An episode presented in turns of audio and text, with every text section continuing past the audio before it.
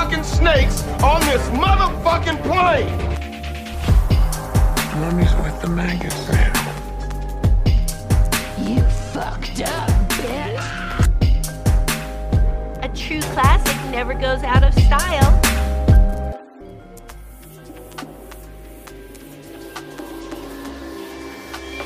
Who gives a fuck about movies? Hello and welcome back to the debate of the dead, season four. I'm really excited to talk about today's movie because it is one that came out this year, 2023, and it was kind of an unexpected one. It it it's sort of just I feel like with this movie, one day it got announced that uh Brandon Cronenberg's son was making a movie or David Cronenberg's son was making a movie uh, and that Mia Goth was going to be in it, and it was kind of like a horror-ish movie. And then the movie was just out. I, I, it was very little in between in my head. Um, I am talking about this year's Infinity Pool by Brandon Cronenberg, son of David, of course. Here with me to talk about this uh, adventure of a film is friend of the pod, returning guest, the host of the WiKreeps podcast, Evan Exumed. Hi. Hello, hello, Evan. Hello, Evan. I will never get sick of that. I love that so much. it's so good. um, how are you today? It's been a while. I'm happy to have you back. You're kind of my go-to Mia Goth guy. Like anytime Mia Goth's in a movie, like we did X, we're gonna cover Pearl together, and now we're doing another Mia Mhm. Goth movie. So I just uh, love yeah, her so how- much. She's great. she really just I, I know she's been around technically for a while, but her relevance in terms of like working acting in the in the horror genre is really popping off right now. So good it's a good time. The world needed some some Mia. Yeah, I think we're we're getting a, a nice, you know, surgence of scream uh, scream queens. Um, I feel like Mia Goth. Um, what's her name? Uh, Scream Six. Um, Uh, Jenna Ortega. Yep, yep. We're getting You some- know, we're getting a we- new we- round of baddies we for need sure. Definitely. So yeah, no, I'm really excited to talk about this one. I mean, it. I went into it completely blind, and uh, it's. I mean, every. I mean, everybody. Everybody's performance is is phenomenal, including Alexander Skarsgård, one of like Agree. 30 Skarsgårds. Oh my god, there's so many. I, And, I, I uh, literally every time the name pops up in a movie, I go, "Oh, I know this guy," and then it's I don't because it's another brother. Peter, there's It's so true. There's um which whatever the Pennywise one is called, Bill, right? Bill. Bill. There's so many of them. Just pick a name, pick a generic white guy name, and then add Skarsgård. It probably it's true. It's so true. But no, he he is really good in this movie, uh, for sure. Everybody, everybody is. I love I love the acting in this movie. I don't think anybody's particularly weak or anything. Yeah, no, everybody everybody was really phenomenal. And I mean, you just everybody plays the, you know, sort of melancholic rich person who's, you know, slowly diving into hedonism very well. Yeah, yeah. Um absolutely. So uh, right right off the bat my thing with this movie and I think so not to sh- show my my hand too early but it's going to become obvious cuz I really like this movie. This was at the time it came out my number 1 movie of 2023. Uh to be fair it came out in like very early in 2023 so it didn't have much competition but uh to this to this day right now uh it's currently what may end of may uh as Yes. of may 2023 this is still my number one favorite movie of the year it has not moved places and i've since rewatched it too to make sure it wasn't just like initial honeymoon Mm. um and that's like a lot coming from me because scream 6 came out this year Yeah. so I was just gonna say, I mean, that's so like for me to rank the uh, like don't get me wrong, love Scream 6, love Scream, obsessed. It's not like my love has dwindled in any way shape or form, but like objectively, I think this is a better crafted cinematic story than Scream 6. So that's like mostly Yeah. why I rank it uh higher. But uh yeah, no, uh, so my point of me bringing my love and admiration up for this movie is I think a l- really large part of that is because this this is the first time I've seen a movie in a long time where after it was over, I had nothing to compare it to. like the, meaning that this Mm. idea is insanely original to me i couldn't even be like oh it's it's the blank meets the blank it's it's it's in this genre so it's kind of like this and this like this movie i truly if anything i would compare this to like Beau is afraid which would come out like five months after this movie just in Mm. terms of its like fever dream roller coaster anxiety inducing trip of a storyline this was oh like the- completely i mean this Beau is afraid makes It this just keeps movie hitting look you. like child's play. not not, not True, true. Beau is, true not gonna spoil Beau is afraid, but like if you if you watched Infinity Pool and was like, damn, that was like a heavy, hardcore mind fuck movie, it's it's gonna make this look like Breakfast Club compared to Beau. hmm Yeah, no, I mean, in, Infinity Pool, just like I said, like if you can go into, um, if you you know can go into this movie blind, it's it's just such a wild ride, Yes. and you know the only thing that I had seen was like a TikTok ad of Mia Goth pointing a gun and just screaming, and I was like, that's all I need to know.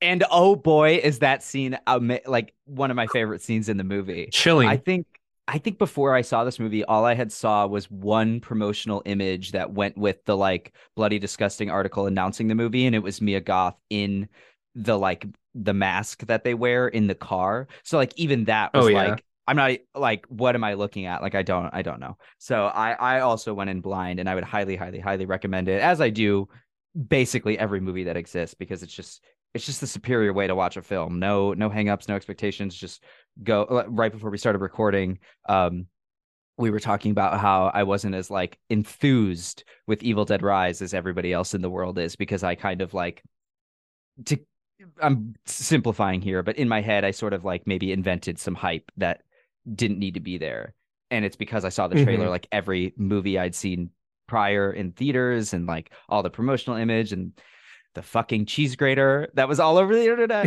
So like you know going into a movie with with prior knowledge expectations and all this stuff can really lead to some disappointment because it's not what you built up in your head. Whereas if you go in blind not knowing a damn thing you you have you have nothing so it- it's so much easier to process information in the moment because you're not constantly like oh well this is in the trailer or like i know this movie is about this so how is it going to get to that point because we haven't gotten there yet you're just you're simply just watching and absorbing Totally. I, one of my favorite things on, too about going into a movie.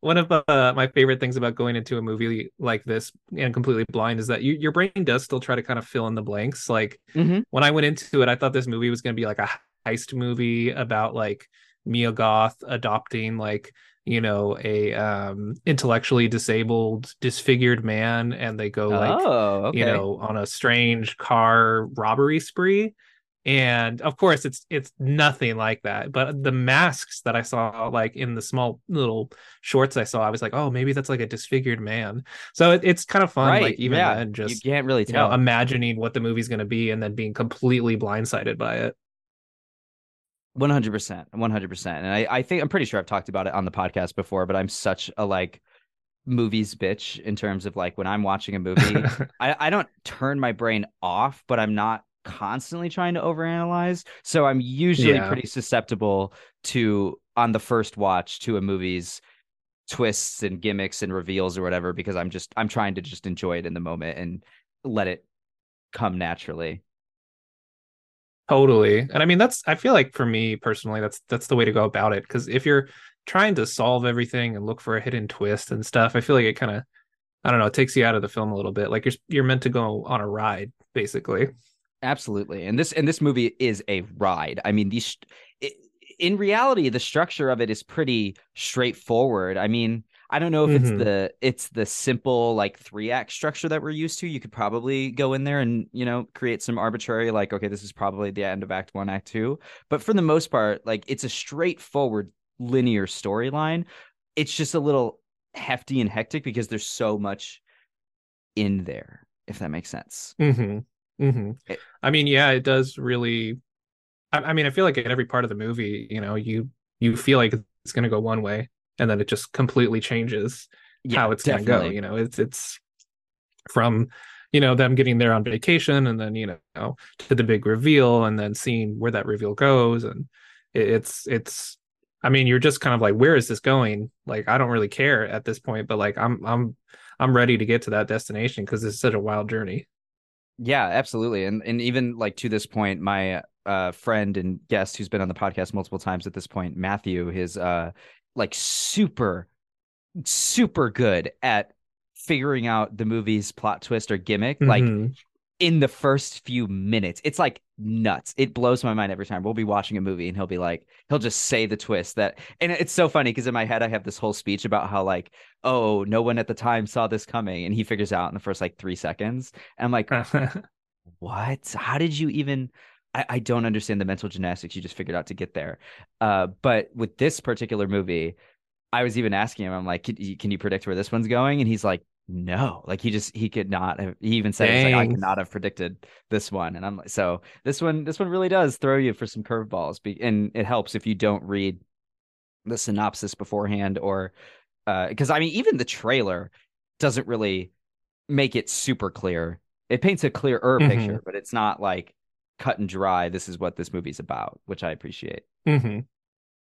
Um, but yeah, so let's let's go ahead and dive on in since we're kind of skirting around it all. So we might as well get into the the nitty gritty of it all.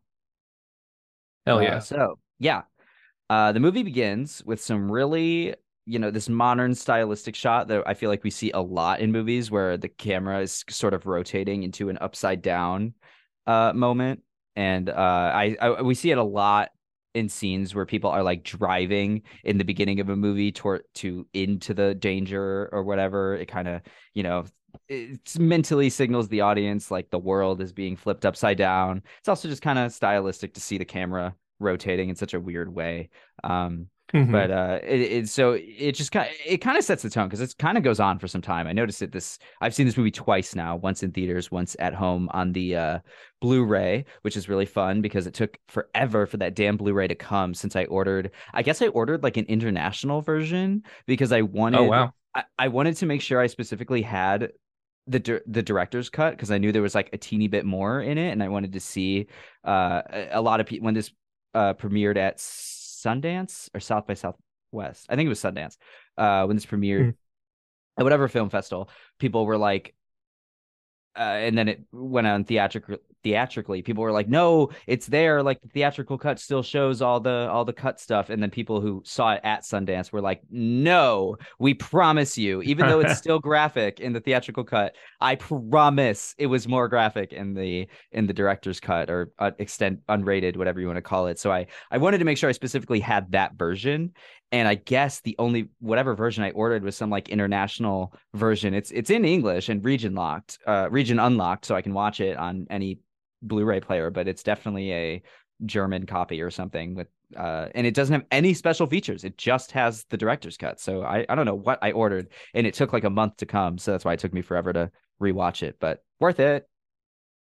Oh wow, that's crazy. I, I I think I've seen this movie now five or six times. I Hell I did one episode also for my podcast, and I streamed it in uh, the horror, server that we're both Nice. in. Um, Yeah, yeah, but yeah, it, it's just there's so much to this movie that's there really is. can be really impact, and but I need to see the director's cut. I have not seen that yet.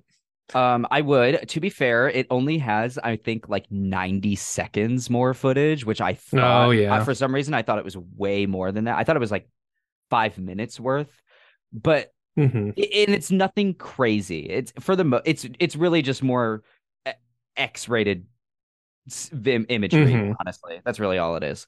Um, but there's uh uh with how much I remembered about this movie. Because usually a lot of the little details slip my mind, especially if I've only seen a movie once. But when I was watching it uh like a few days ago on the Blu-ray, I was like, damn, I am surprised how much I like vividly remembered about the movie. Um, so yeah, I mean that just speaks to the impact and and how much I enjoyed the story and everything that like because it wasn't just like, oh yeah, I remember this. It was like I remember what they were wearing. I remember what the set looked like. I remember how it was lit and like the way, like Mm. I, I, re- it was so like the image was burned into my mind as opposed to like some movies I watch. I'm like, oh yeah, I forgot about this scene, or like I totally don't remember that line of dialogue. Like I just, I really did remember like a lot about the movie. Yeah, the visuals are insane, and I mean it's just Uh, Brandon put a lot of work into this. which definitely. And for my stoner ass, remembering anything is a blessing. So the fact that I remember like, this entire movie, woo. Back to the beginning, we're we're doing the whole upside down stylistic shot moment, and then it pan. It, it kind of dead. There's a couple moments in this movie where it's sort of just like jump cuts to something, and it's not necessarily meant to be comedy, but it is because it just like the juxtaposition of the scene we just saw versus the hard cut to something completely different. And this is one of them Mhm. right at the bat where you know we're doing this stylistic uh, upside down swooping shots of the of this resort. It's this beautiful, you know, there's there's an actual infinity pool at the beginning here. Uh there's palm trees and really nice weather. You see some like like you can tell it's definitely not America. Um right off the bat, it, you can tell this is definitely somewhere foreign uh, which we later find out is a fictional country called the L- Latoka, I think. Latoka? Yeah. I think is what they call it. Uh, pretty cool. I lo- love a good fictional narrative. You know, that's cute. I, I think the first thing we actually see, because it, I think it, it does start like in their bedroom or in the dark or something. The first thing we see, like when the light is revealed, is Cleopatra Coleman's butt, just like in, Yep. just like her her skivvies, and I, I just thought that was a really good like. I don't know. It almost set the tone. It's like this movie's Yeah. gonna be this movie's gonna be a little horny. And that's what I mean. Like these jump cuts that are just like so like boop, like no transition or anything because because right bef- before that even happens and we're still seeing the the the resort uh or or maybe it's right after. Oh yeah, I think it's I think it's right after. Um it, it jump cuts to this little performance that's going on at the resort and it, it's one of those masks we were talking about earlier and it's got if Mhm. you have uh i think it's called trypophobia the one where you're afraid of like holes if you've got that Mhm. rest in peace you because this mask is full of it it's giving like hs cult vibes but like ramped up times 10 and like you were saying it's a little disfigured like the features are off the mouth's caved in and that's what Mhm. this whole series of masks look like just really uh messed up faces uh but yeah we quickly and and I like that this movie kind of sets the premise really fast like the exposition of it all it's very it's it's rather show don't tell for the most part the emotional part of it is like the Mhm. plot is is spoken into existence but the the emotional weight behind it is what makes that exposition work so what i mean is like we find out that we're following our characters uh i think you might remember the characters names better so we've got Al, Al the Skarsgård who plays uh yeah, what's his name? James. James, James, of course, and then his wife Cleopatra is is playing. Um, is it Ellie or L? M. M. M. That's right. So Em and James are a married couple that, uh, James is a writer, uh, struggling, might add, and they're at this resort because they're hoping it'll kind of help give inspiration and lift the writer's block a little bit, give him something to write about. And uh, it's not too long into the beginning here that Mia Goth's character, uh, what is her name in this? movie? Gabby. Gabby, that's right. Uh, Gabby and her husband, Mike. No, I I feel like I his name's always one I forget. It's uh Albin. Alvin, that's right. I can hear her saying No, Al, Al, Al Albon, like A L B A N. Oh, I thought she was saying Alvin the entire time. Albon. Albin. No, no. okay, okay, got I mean, it. she does. Her voice is like a little funny in this It one. is. Like, I, I actually don't think it's her like they natural accent. use- I think it is. No, I think that is her. Is it? And- Yes, and that's that's what I was gonna say. I'm happy that they let her speak normally, uh, because that, that that's that's how she talks. Like if you watch interviews with her, I mean, she's a she's a British gal. If you if you watch interviews with her, that is exactly how she talks. Um, I know I know a lot That's of so people find her voice annoying, and my whole life has always been like this. Like anytime people are like, "Oh, her voice is annoying. It's too high or too squeaky or whatever," I can't understand it. I'm like, I don't know what y'all are talking about. I I could this bitch could whis- whisper in my ear to sleep lullabies, and I would be like, yes. Um, yeah, I like I like her voice. It's just so funny because like her her most famous stuff, she speaks like you know some sort of southern drawl or you know Yeah. very like uh, you know kind of I would say like uh what's the word uh not Middle Eastern um uh Midwestern like Yeah, or, something yeah. you know and it, um, it's and that's it shows that she does she can do vocal fries and stuff really well and and after like becoming more familiar with her as a person watching x uh and pearl it is kind of funny because there are a few like moments where you can kind of hear her her like native like she, that the fact that she's Yeah. covering a native accent um and it and i i think it's funny and charming and it, it is responsible for some of the like more funnier lines like i always think about uh in in x when she uh i think it's when pearl is like rubbing her finger on her and she kind of backs up and just goes what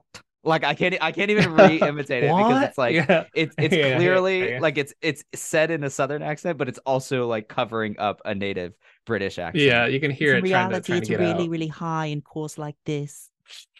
Yes, yeah, yeah, yeah. Um, now, now I'm but- remembering.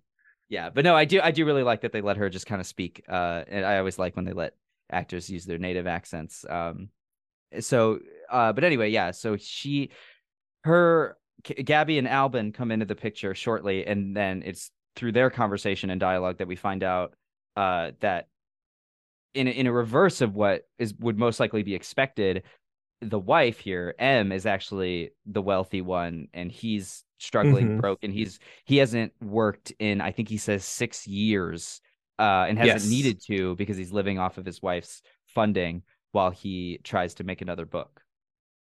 Yeah, and I think um Em's father uh was the like CEO or something of a publisher. Yep. So that that definitely comes into play and I think we can kind of see that James feels a little emasculated by this. I mean, he's not like a very macho seeming character, Mhm. but it, it- you can still kind of feel that you know he has some insecurity about the fact that he hasn't written a book in 6 years and his wife makes it very clear that she is supporting them. Yes, and and like you can hear the. I mean, this is why I say the emotional part of this little exposition scene at the beginning works so well because you can also uh, it Mhm. their performances help put the emotional weight behind it. She doesn't outright like you can sense the strain on their marriage and that like Mhm.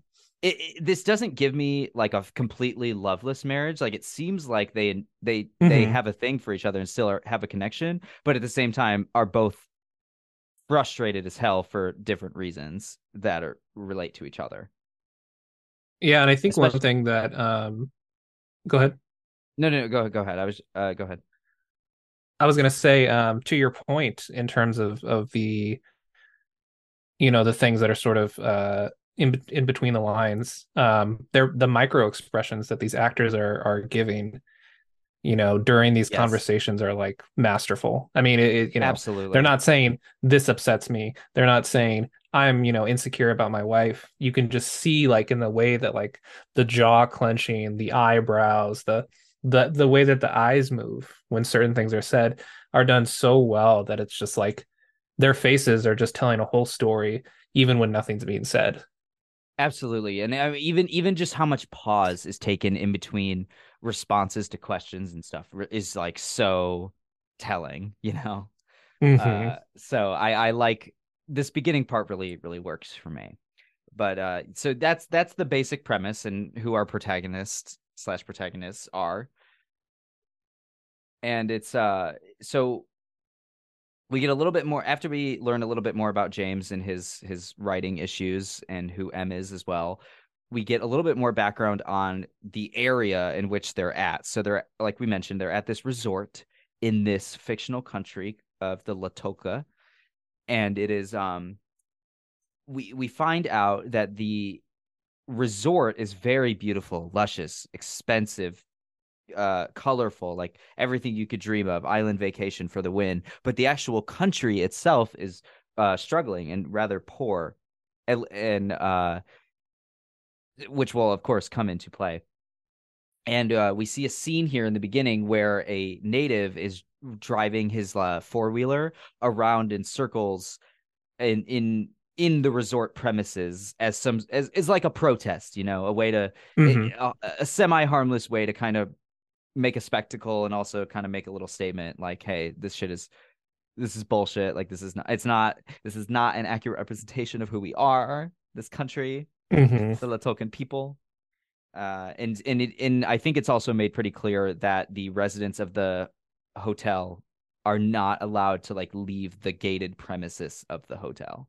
Or if they are, it has to be Mhm. like supervised or monitored or something. I forget I forget if they straight up can't because later the characters do get off premises and I forget if that is because they snuck off or they got authorized.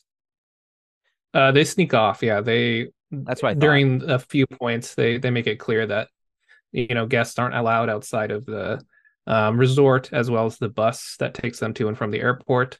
right. so right. I mean, and and you know the gates are, you know, I would say relatively large, and you know there's like guards with weapons. So you know, they You it, it makes it pretty clear that this, yeah, like, and you know, we we also get an idea of like Mia Goth's character's feelings on the whole situation. You know, I think she sort of mocks the protester when she first meets uh, James Mhm. and so I, I it kind of even though she's very friendly and you know very kind of flirtatious with James in the beginning, um, we can kind of tell where her priorities are when she's witnessing the protest. Definitely, definitely, and sh uh, that's how you know her character and her husband come into the pictures because wh- while James is watching this protest, Mia Ga- uh, Gabby is also there and kind of starts talking to him about it, like you said, and then she's like, "Oh wait, I recognize you. You're you're um James, whatever the fuck. You wrote this book. I loved it." And so of course James's ego is like, "Yes, baby, stroke it."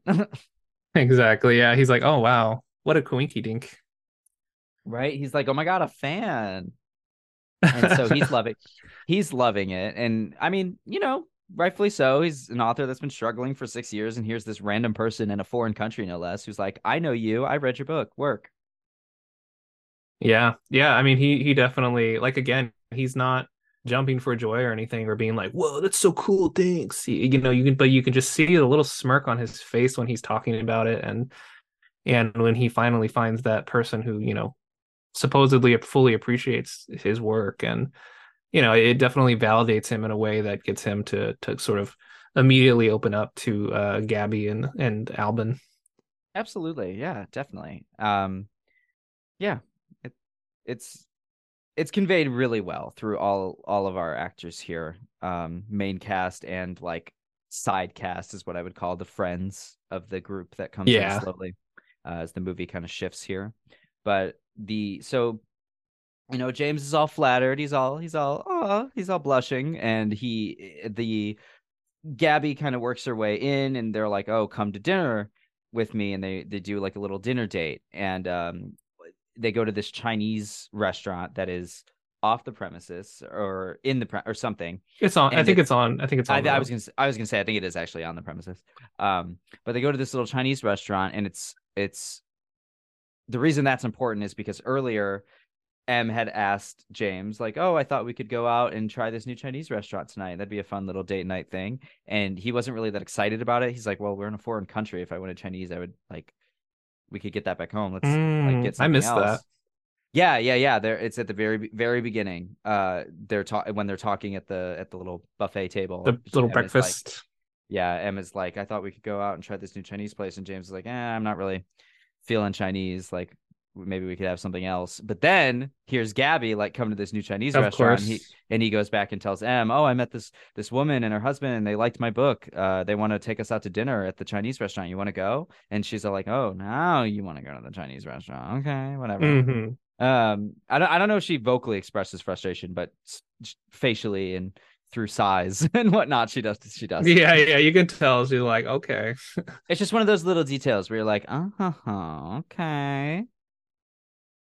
Um, so and, and it, you know, kind of, it, it's one of the first instances of James's downward, downward spiral.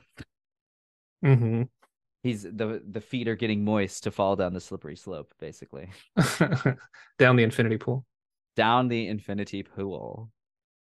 Uh, but so yeah, they they work that out. They go out to eat and they talk, and it's at the Chinese restaurant that we learn that it's it's it's a little bit more revealed that James is a struggling author because when when he's first introduced as an author who had a book, you're kind of like, oh, maybe this guy's like putting out New York Times bestsellers, and they're at this fancy vacation resort, so you never know. Like maybe he's making bank, and then it's slowly revealed, no, he's the struggling one, and his book Mhm. is not really he hasn't come out with anything new and his book wasn't even really that big to begin with in the first place hmm it's not like that was a a bestseller flying off the shelves we also learn a Yeah, I little think bit we more also- about um, yeah go ahead go ahead No, I was gonna say we also learn about Gabby and and her husband, and Same. That's um, exactly I think Gabby gonna is a yeah, Gabby's a like as seen on TV actress. which is she's so like the pers- funny. What so- a so funny. Yeah. ridiculous career to have. Uh, a specific it in the job bank. too.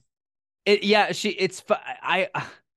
It's what I don't even know how to describe it. Her her occupation is being specifically in commercials, like you said, as seen on TV, where they do the whole like, "Is your spoon not working right? Sick of it always bending back when you peel the ice cream? Well, here's a perfect spoon that never bent." Like she's always the one who's imitating the struggling. Like she she demonstrates not Yeah. being able to cut a cut bread with a knife, but she's just that like.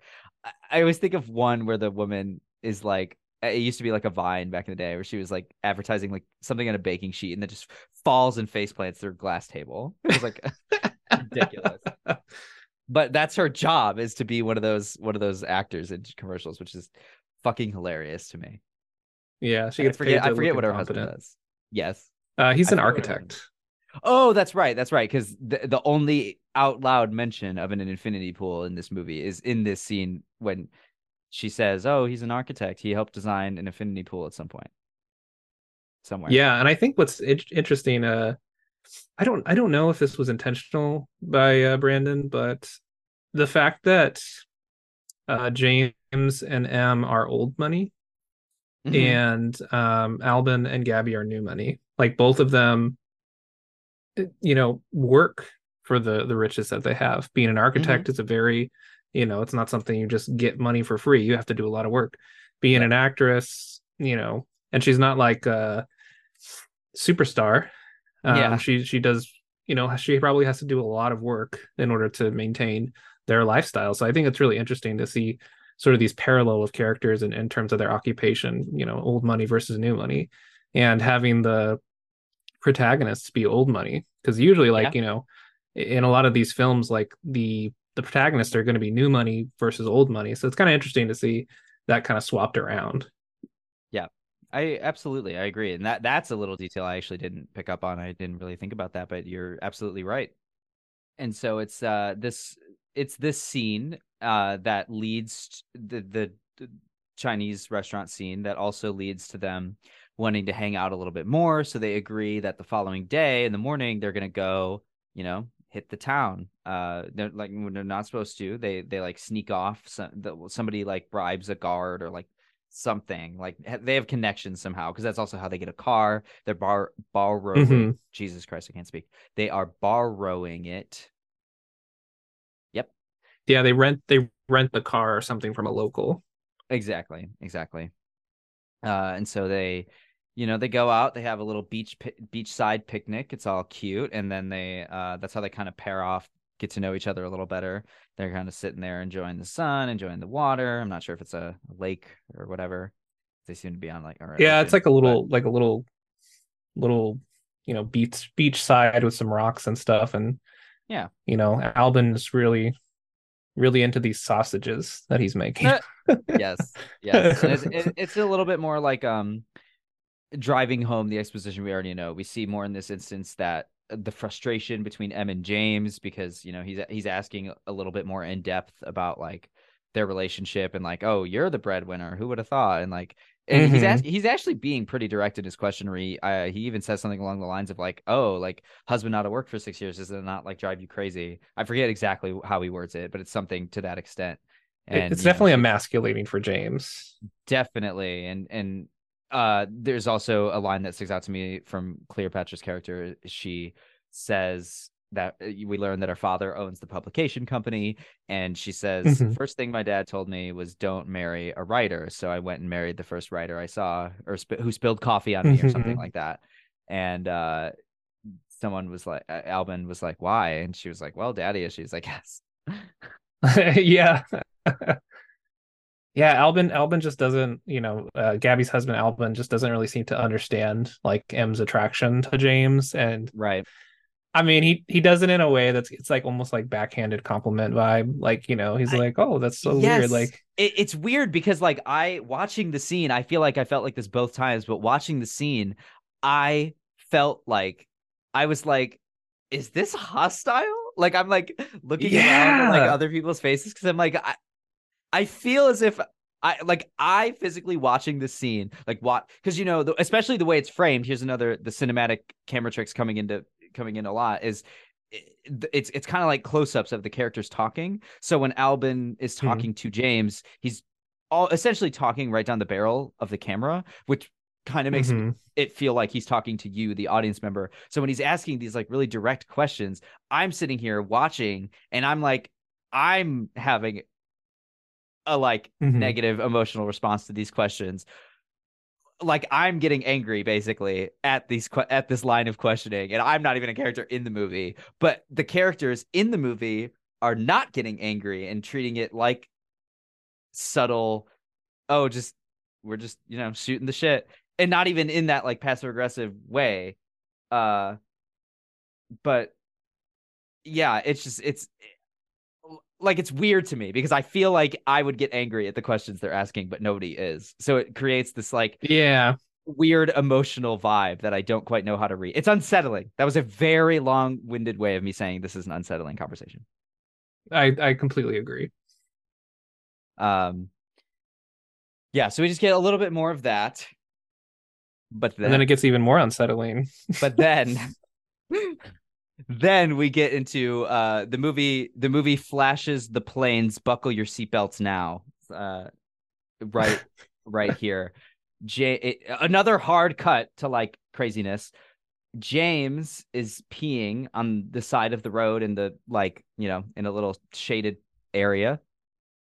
And as he's peeing gabby mia goth's character comes well appears from behind and without any words being exchanged from either character just gives him a rub and tug wrap around from behind and and jerks him off right there on the side of the road And I gotta say this now because this is the first kind of like, you know, uh, this is my head canon for Brandon. I think Brandon has a long list of specific kinks, And this movie, he just was like, he's just like, I'm gonna try to fit in every fetish that I have you know into this fucking is- movie.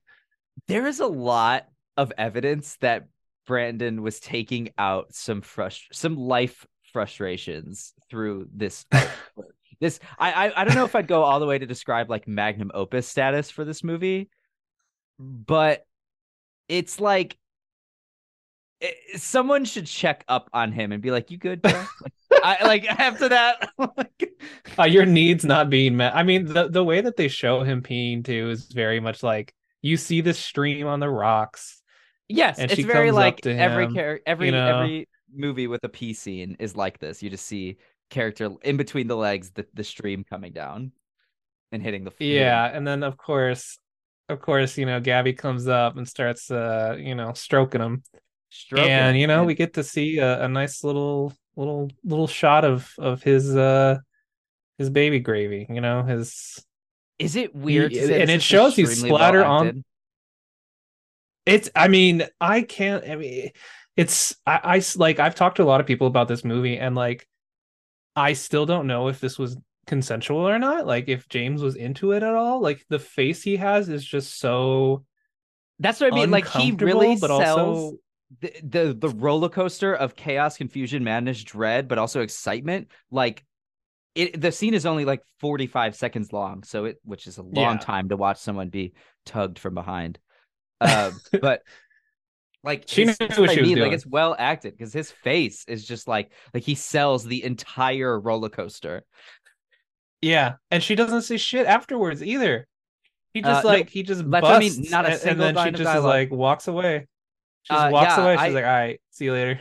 when I came into this movie in theaters, I remember just being like, I, I you know, this podcast, you can't see my face, but just I, I'm doing the thing where my lips are just like nice, and I nod, like because I did not, I did not wake up, start my day, and say I'm gonna go see this movie and expect to see Come on the Rocks. That just was not in the yeah, cards for me. and they. Sh- I mean, Um, they. I didn't know it splatters, in man. cards for me. It's It splattered. So this is actually one of the scenes that is more graphic in the director's cut. In the unrated version, you see that wiener and you see ejaculation. It shows no. there there you see that dick and you see you in the theatrical cut you see the cum hit the ground in the unrated version you see how the cum was shot and the cum hit the ground Oh my god! like, I gotta it's get also- on this. it's also like interesting because it's a realistic cum shot like it isn't like a crazy porn cum shot where it's clearly like nonsense you're like nobody you're like nobody does this like it is it, it, it doesn't even really shoot it just kind of like leaks out onto the ground Wow, he's a leaker. but yeah you see that prosthetic penis Which could be a metaphor. Could be a metaphor for his character. Absolutely know? could be. You know, not a very, sh- not a strong ejaculator. He's just kind of dribbling out, and uh, much, much like his life. yeah. But uh you yeah, so that that's what and that's what I mean when people when people were like saw the theatrical cut and they're like, no, there's nothing cut from this movie. Like we saw cum hit the ground, and then people who saw it at Sundance were like, but we saw the penis too. You don't understand. so yeah, that happened. Um it's it, it was interesting and i think uh before i watched the director's cut i knew that that was a thing because i watched like a youtuber review it or something like that but um yeah when i saw it i was just like oh wow yeah you yep you see it you see it in all its glory baby. It's there. It's a scene. Uh, yeah that's what happens. That's what happens. And then like you said she just gabby just walks away. No dialogue exchange. Just pops out. And James, Um, James looks a little, little confused as to what has just happened. a little frazzled to say the least. And you can tell it uh it was fucking with him all day because then we do like uh one of those like t- uh night day to night transitions where it shows some like shows like the sun setting and some sweeping shots of the environment and then cuts to the characters at night and he's still looking fucked up in the face so clearly that shit stuck with him Yeah, he's like slouched over, and then i mean you know, kind of. I think, um, I think he chooses to drive. yeah yeah he wants to keep his mind He's kind of that, so grumpy like, about it. Yeah, he's like, I'm gonna keep my mind on the road instead of that shit. uh, so he, I mean, I can only imagine what's going through his head. Like he's like, did I just cheat on my wife? Did I like that? What the fuck was that? Was it consensual? Like Mhm. what? Like literally, her husband's over there. Like literally, what was that? Like there's just so many, so many questions. Um, insanity, insanity, And then they drive. Then they start driving back to the uh the hotel. They do, and it starts getting very. I know what you did last summer. I guess this is the one, the one comparison to another movie I can make where it's like, oh, it's kind of like I know what you did last summer. uh, but no, yeah. So they, as they're driving, the lights in the car are like fucking up for whatever reason. I'm still unclear on whether or not it was sabotage or it just was a weird coincidence that this happened Mm. Um based off some dialogue later by Mia Goth. That's what I'm leaning towards. But the way the lights are like fucking up and then just don't fuck up for the rest of the car ride is weird and gives me like sabotage vibes. So I'm a little unclear. Yeah, I feel like I feel like the car. I feel like the car just fucks up because I I think. And we can That's cut what this I'm part out, but it, Yeah. um, but when she talks about it later, um, she's like, "We had this other plan, but you were such an idiot that you ended up hitting somebody on the road, so we didn't even Right, need to right. do that." Yeah. So that's why I'm like, yeah, I don't remember. I, don't guess, remember what yeah. they had originally planned. Right. I don't even think it's said. I, I don't even think I think she just implied. But um yeah, anyway, so that's what happens. They they hit a guy, uh well, James rather, hits a guy, everybody's in the car, they wake up in the middle of the night, they're like, what the fuck? And immediately Mia Goth's character is like, Nope, I ain't going to foreign prison for this. Let's go. Get in the, move this shit, get back in the car. We're getting out. We're we're going back. Like, no fucks given. She's like, Nope. Uh, and she she says some pretty explicit like dialogue because of course the uh Em and James are like horrified mortified they're like oh my god what did we just do Em especially and Mia Goth's character is just like do you know what they will do to you in a Li Tolqan prison they're like you will be raped repeatedly and the guard who you are screaming for help will like ta it's she says some pretty fucked up shit in that moment and they're like yep, yeah, nope, like no it'll be you know killed and raped basically. Yeah, so no no jail. So they uh get back in the car, go back to the resort, and they have to kind of plead it's the middle of the night, so they kind of have to plead their case to the guards of like why they're outside the premises. And for a minute there, I'm like, uh oh, some shit gonna go down right here just because they're like outside or whatever. Is that because the also you're still yeah. not really sure what the plot of this movie is. We're just we've only gotten character backstory and and uh, the the foundation of like the people we're looking at. We still don't know like necessarily the plot. Uh, so Mhm. it can go anywhere from here. it can, it can absolutely go anywhere from here, and it and it only goes up, up, up, uh, and spirals on the way there. So uh, they they get back inside the resort relatively hassle free. They get they get a small little like um they, they they get a little bit of a hard time, but they they get inside and go back to their rooms. Um, and it isn't until the next morning that uh James is woken up to like pounding on his hotel door and at, when he opens the door it's the police and a bunch of guards and he's like James whatever his last name is you need to come with us Uh, Foster. Foster yeah it's like James Foster you need to come with us uh to which they are taken to like a Croatian or not it, was filmed in Croatia but uh you know the fictional Li Tolqa they, they go to the the prison like the holding cell like the not the actual like prison facility but like the the holding area where they were before they get transferred whatever that's called. Uh i feel like You know what I was just thinking right now? whatever. Yep. They come to their hotel really fast. Like in real life, like it would take a minute for them to figure out who did it. So I'm wondering if Mia Goth and her husband called the cops. tipped him off Yeah, because. I mean, it's They- like the next morning. It's the next It- morning. it is the next morning it's possible you know i mean who knows that that's that's not a bad theory i i don't hate That's that. crazy. um, there's definitely there's definitely an, an argument to be made there and it's Yeah. it's in this like holding cell and that we find out uh, the guards explain to james that they killed he killed somebody and the penalty for murder in this country is that the eldest son of the person you killed kills you in sort of this like ceremonial um pat uh format but like an ancient custom. like an ancient custom. But there's a special diplomatic clause uh, or policy for foreigners and tourists that for a large sum of money that is never specifically given a dollar amount, which I actually prefer that it's never given a specific Mhm. figure. Um, for a large sum of money, they can have what they refer to as a double stand in your place uh, as for the death. So essentially, you get off completely scot free since this double is is the one that is killed and is endures the tradition, endures the, the burden of the punishment. And it's also explained that uh, this guy in particular had sons, and the oldest one is like nine. But in the event Mhm. that there was no next of kin to do the ritual, the state would just kill them. So, either way, punishment is death. And of course, James being rich, he agree forcibly, but also not ha- not necessarily mistakenly, agrees to this double clause, this diplomatic policy here. They even I, I this is a detail I did not catch on either viewing, but was pointed out to me by people I watched it with and on the internet also.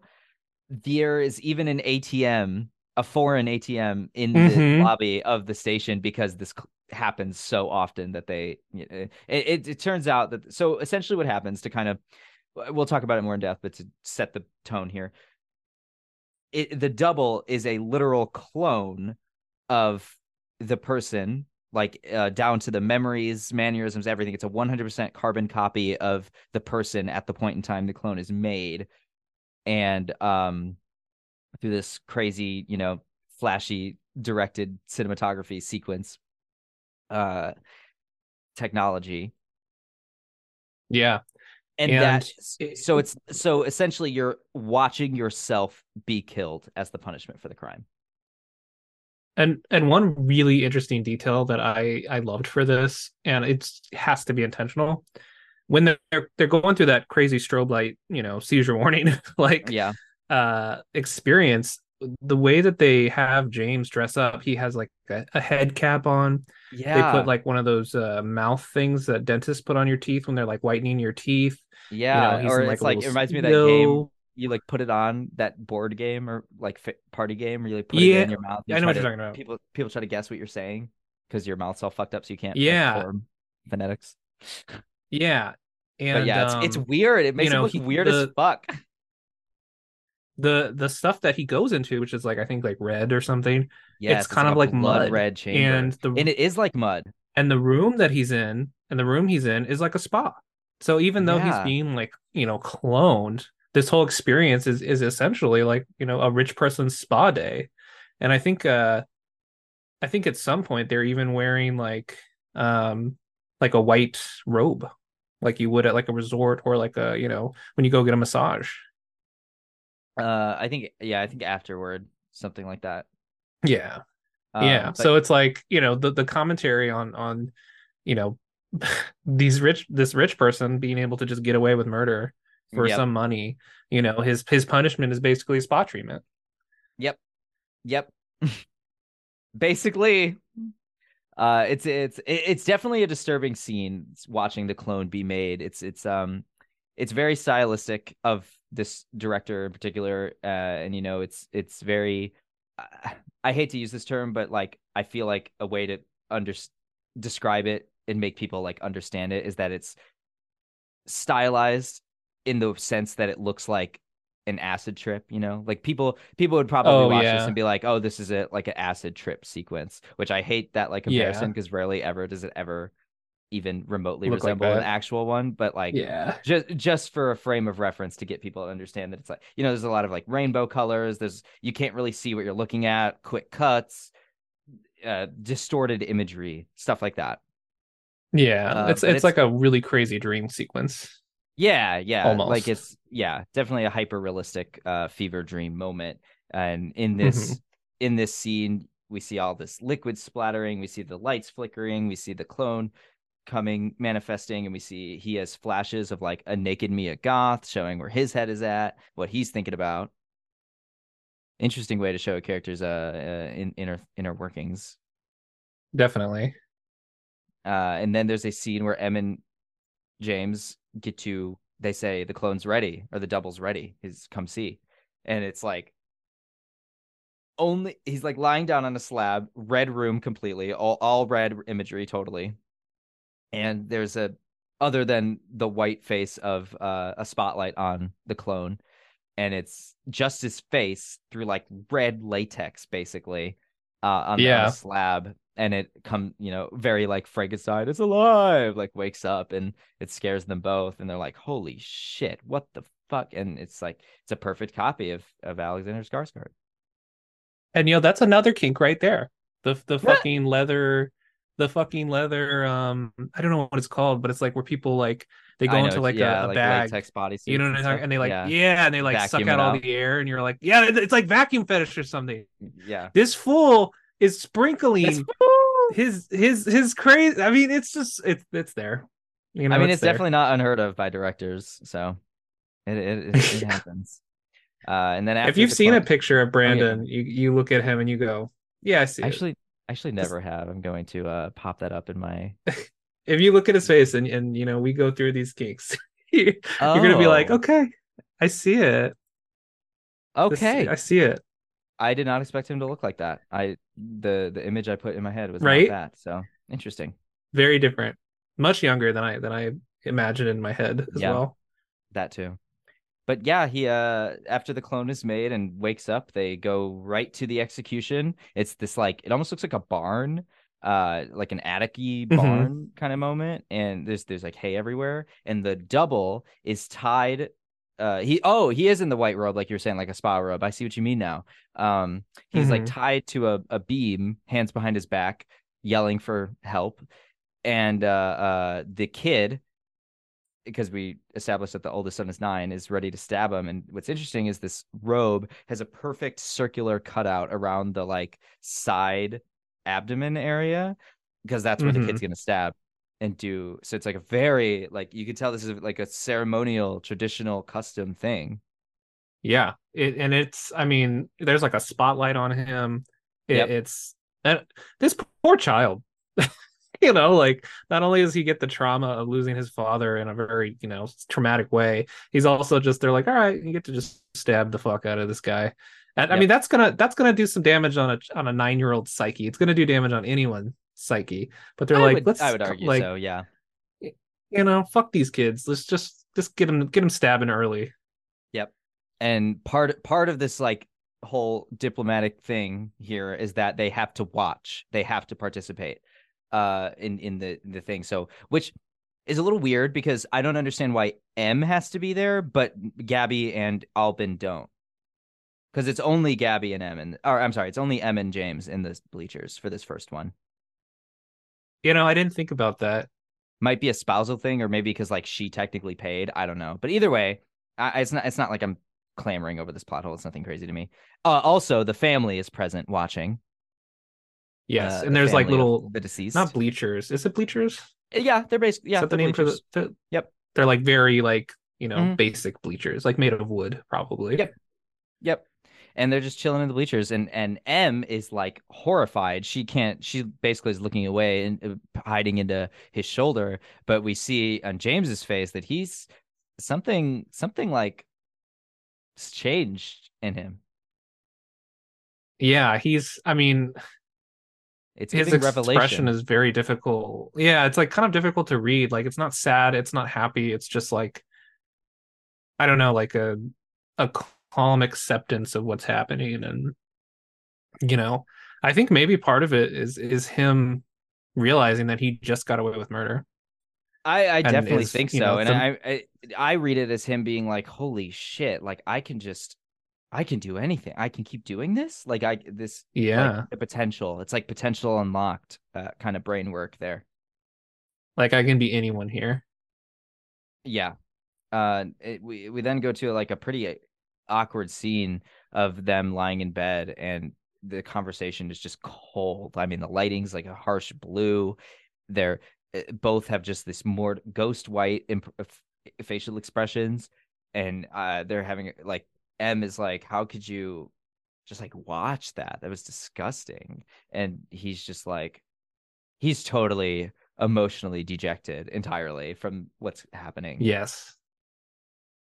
Yes. Uh, and this this sets up the plot thread of like, because of course this makes Em want to. She's like, we got to get out of here. Fuck this. Like, oh no, yeah. no, thank you. Uh, we got to go immediately. But James says he can't find his passport, which means he's not going to be able to leave the country. And so they're like, fuck, what do we do? Uh, and so he's like, well, let me go down to the lobby and ask for help. Where he runs into Gabby.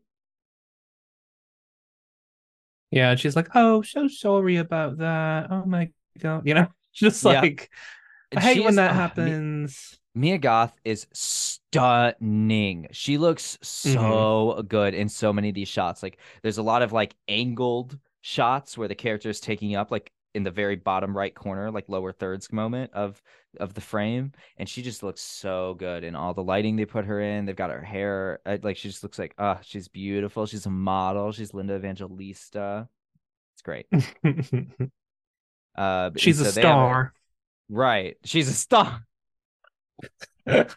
yes but they have they have a, a little conversation down in the lobby um and she basically prevents him from leaving and that's where she tells him that they know about this and they've participated in it too because alban built an infinity pool and it accidentally the construction like accidentally killed somebody and that's how it all started.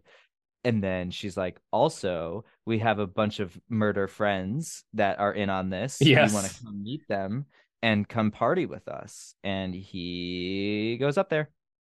Yeah, and it's really interesting to uh because he does meet everybody, and Yep. I don't, I never remember their names, but um, me neither i don't he doesn't meet some of them are everybody, and and it's yeah, and and they are all just very welcoming, and I mean, they just don't really give a shit. That they're just like, yeah, we all got cloned.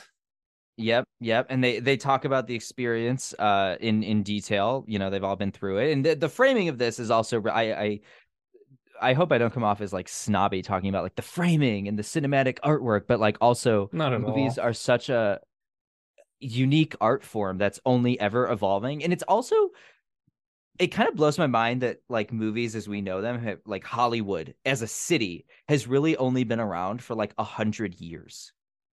Hmm it just see that seems like so little time to me and it just shows how technology is like doubling exponentially. So i mean my point is movies are such a complex art form that is only getting more and more complex basically by the day so Mhm. the the there's no other like mediums where you can talk about the cinematography and the the framing and the artwork and like how because it all the composition of all these elements helps make the image in your brain and essentially tell the story you're seeing like video games you play the story and that's kind of the the gimmick where when you're watching you have all these elements at play that isn't just like moving pictures you know Yeah, and I mean, I think um, a lot of directors do a lot of work to set a scene and set framing, and I think one of the really interesting things that um, Brandon does in this this scene specifically is, you know, uh, with any film involving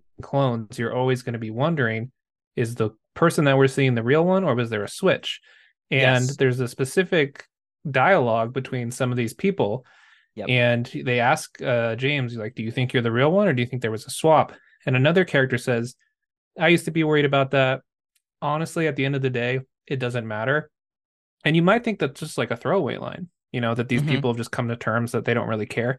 But to me, I feel like that's Brandon just looking straight at the audience and going, "This movie is not about trying to figure out if James is the real one or not."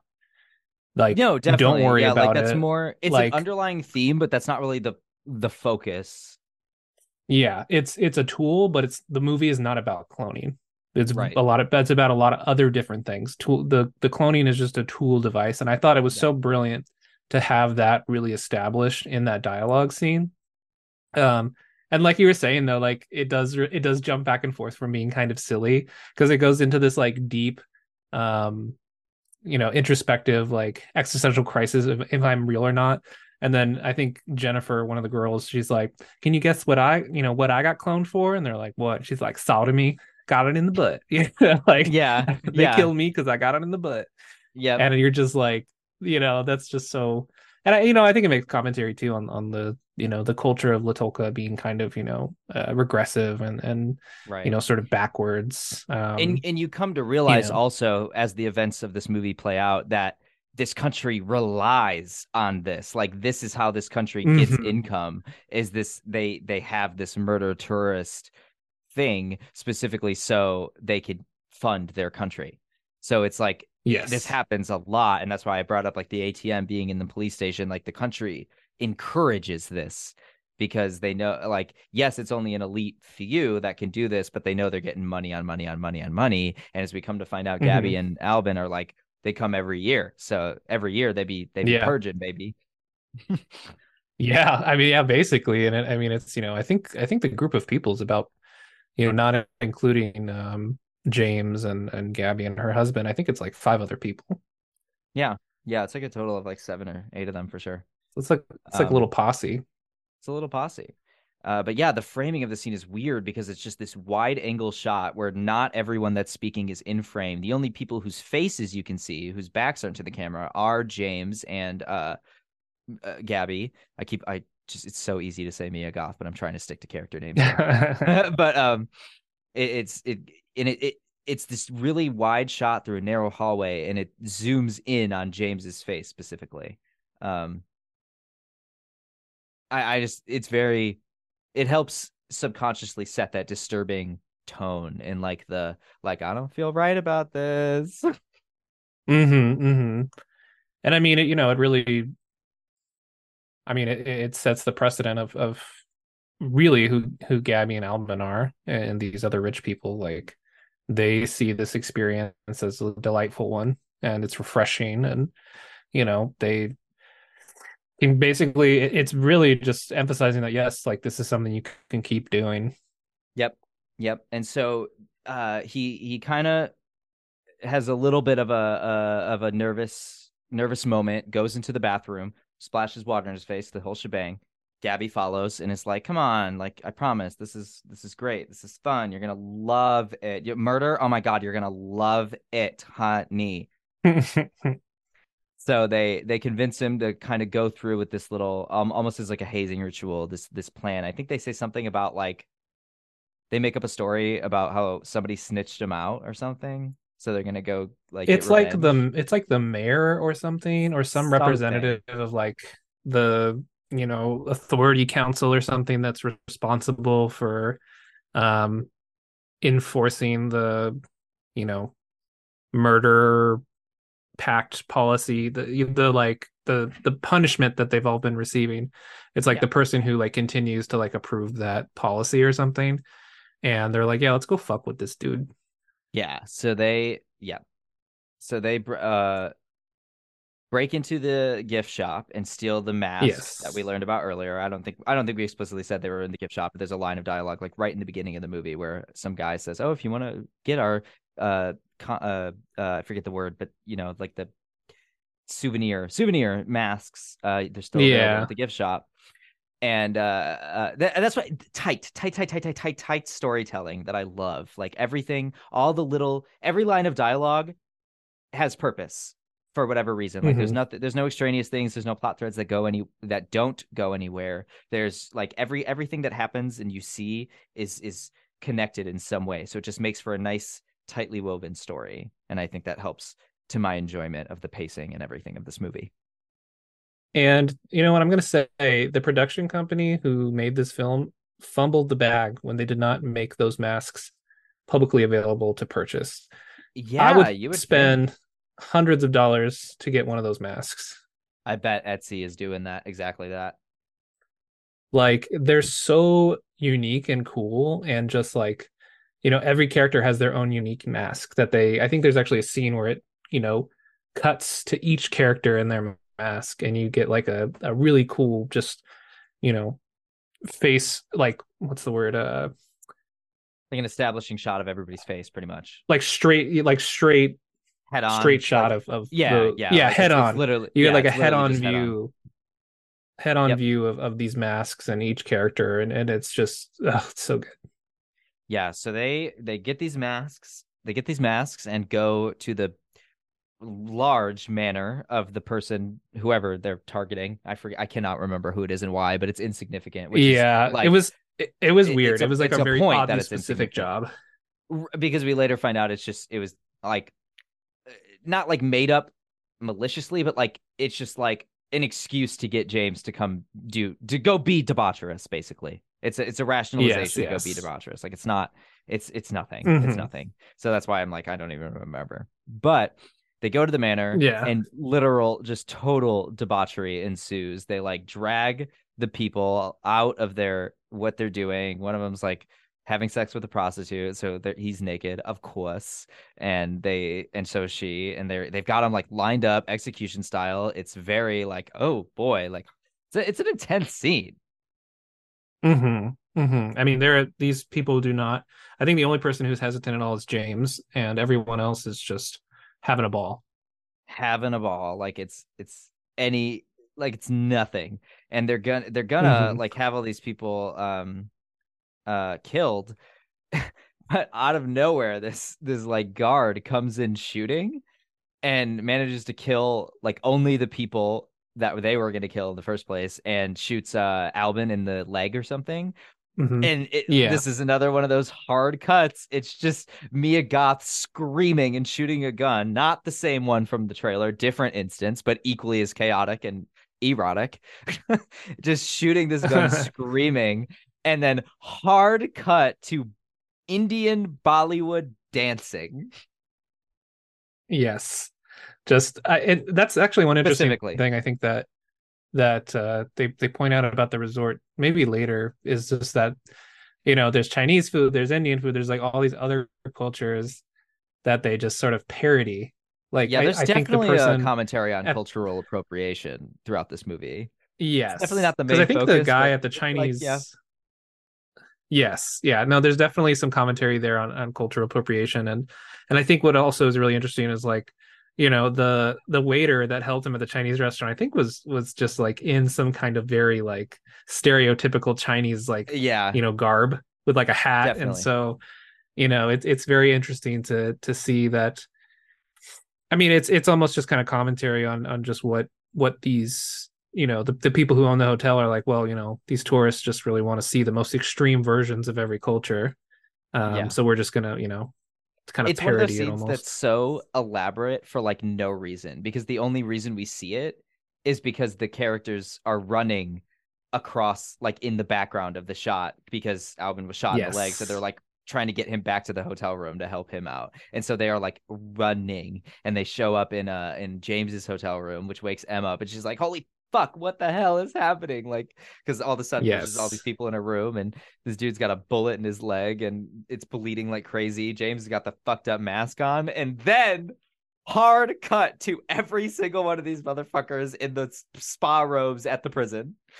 yes That is another And they're so chill. Like, I chuckled at this like out loud. Like I laughed. It was it's funny. Like Yeah. they're just it's so chaotic. And then boop, jail.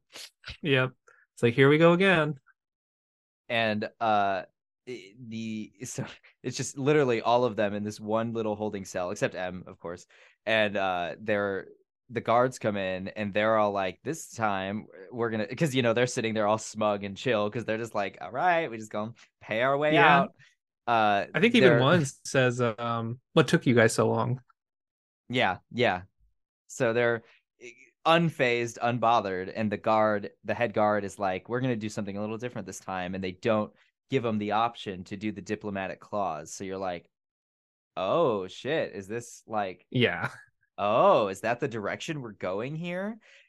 And I, I like this is another instance where I'm like, I'm such a movies bitch because I'm sure other people figured out before the reveal, the short reveal here, that like this, these are the doubles in prison, and that this is like more of an audience fuck with you moment than anything. Uh, but like I am like, holy shit, is this? How long is this movie? Like, where, how, are, where are we going from here? yeah And because because we see it, every single one of them gets executed, throats slit.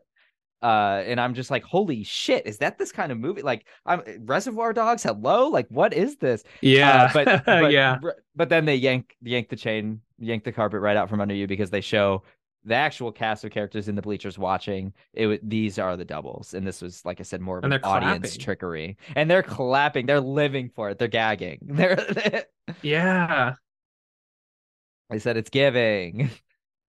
And yeah, it Yeah, just kind of and, shows how uh, uh, fucked up and dejected these people are that they have to they have to go do big murder to feel something of And- and themselves. no speaking less. of souvenirs speaking of souvenirs they give you a really nice urn for your Oh. doubles corpse also comedic as fuck. Like what? That is so absurd. And I, I the Guardian like, "Here says like go." consider it a souvenir because and, and I I'm glad Yeah. you brought that up because there is a scene later where there's just like James is trying to pack his suitcase and there's like four urns he's just like shoving in the suitcase. yeah yeah he keeps them Yeah, yeah I even remember it's- being like, would they even let that on the plane? I think I think you could because it's it's I I, mean so. it's just powder Yeah, yeah, I think so. Uh, but um, more thinking, yeah the no so But yeah, uh, oh, oh yeah that's true um but yeah, but yeah so no they, that's they watch that's themselves get executed again, and at, at this point, Em is just like, yeah, I don't know what's going on. This is not for me. I'm out. yeah and he's like all right whatever so she dips. She's, He's she's not- he's not too character in the pressed about it. She got she got the fuck out the situation. She read the room and said, "Not my book." which is which is kind of Um, interesting too because you know she does come from money Right, right.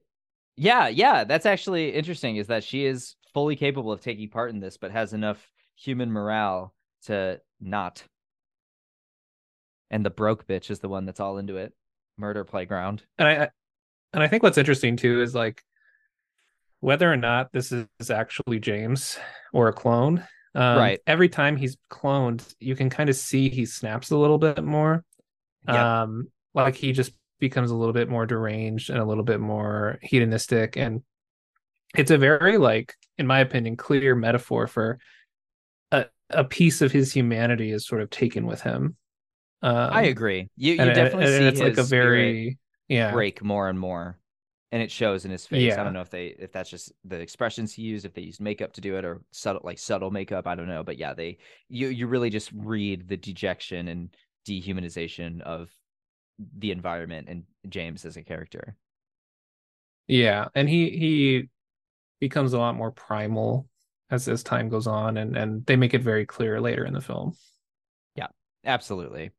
Uh, so then Em is out of the situation, and James is kind of just like, I goes back up to Gabby, and Gabby introduces this this root drug that is you know native to the country. I I I don't mind the plot device of like introducing whatever the fuck you want because and your explanation is uh, we're in a foreign place like Fantasyland. Do it, make it up, oh, I think give us fake. I think right before that, uh, I think right before that, he's like he's like moping on the beach, right? uh James. I don't. Yeah, and then Mia Was? Mia comes up to him and is like, she's oh, like, oh yeah, yeah. a oh, woman that's like right. that can't handle. That's right. That's right. And then yeah, because she starts making out with him and shit too. Yeah, because I I remember specifically like Gabby's like almost kind of like a red pillar. Like she's just like a woman like that, you know, can't handle a man with strength and like dominance. And you need a woman who's like going to encourage this. And Yeah, know, yeah, like more um, just rational rationalizing this nonsense behavior saying that like no this is this is an elite power that only a select few people you can only you can never unlock who you truly are until you become a murder playground tourist.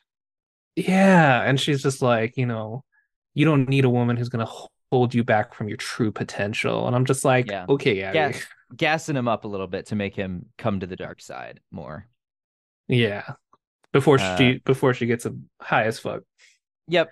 Uh, they they do the they do the root drug, which is like a whole hallucinogenic trip moment, and there's a really uh, it's that same style as the the cloning scene, but it's like quick cuts, rainbow colors, uh, distorted imagery, sound design, like almost like ASMR. Um, and honestly, surprisingly, I really don't have a lot to say about the orgy scene. Tastefully done.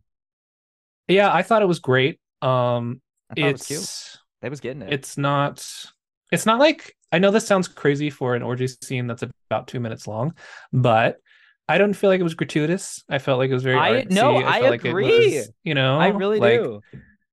Like it was not just to like get somebody off; it was to show sort of a transformation.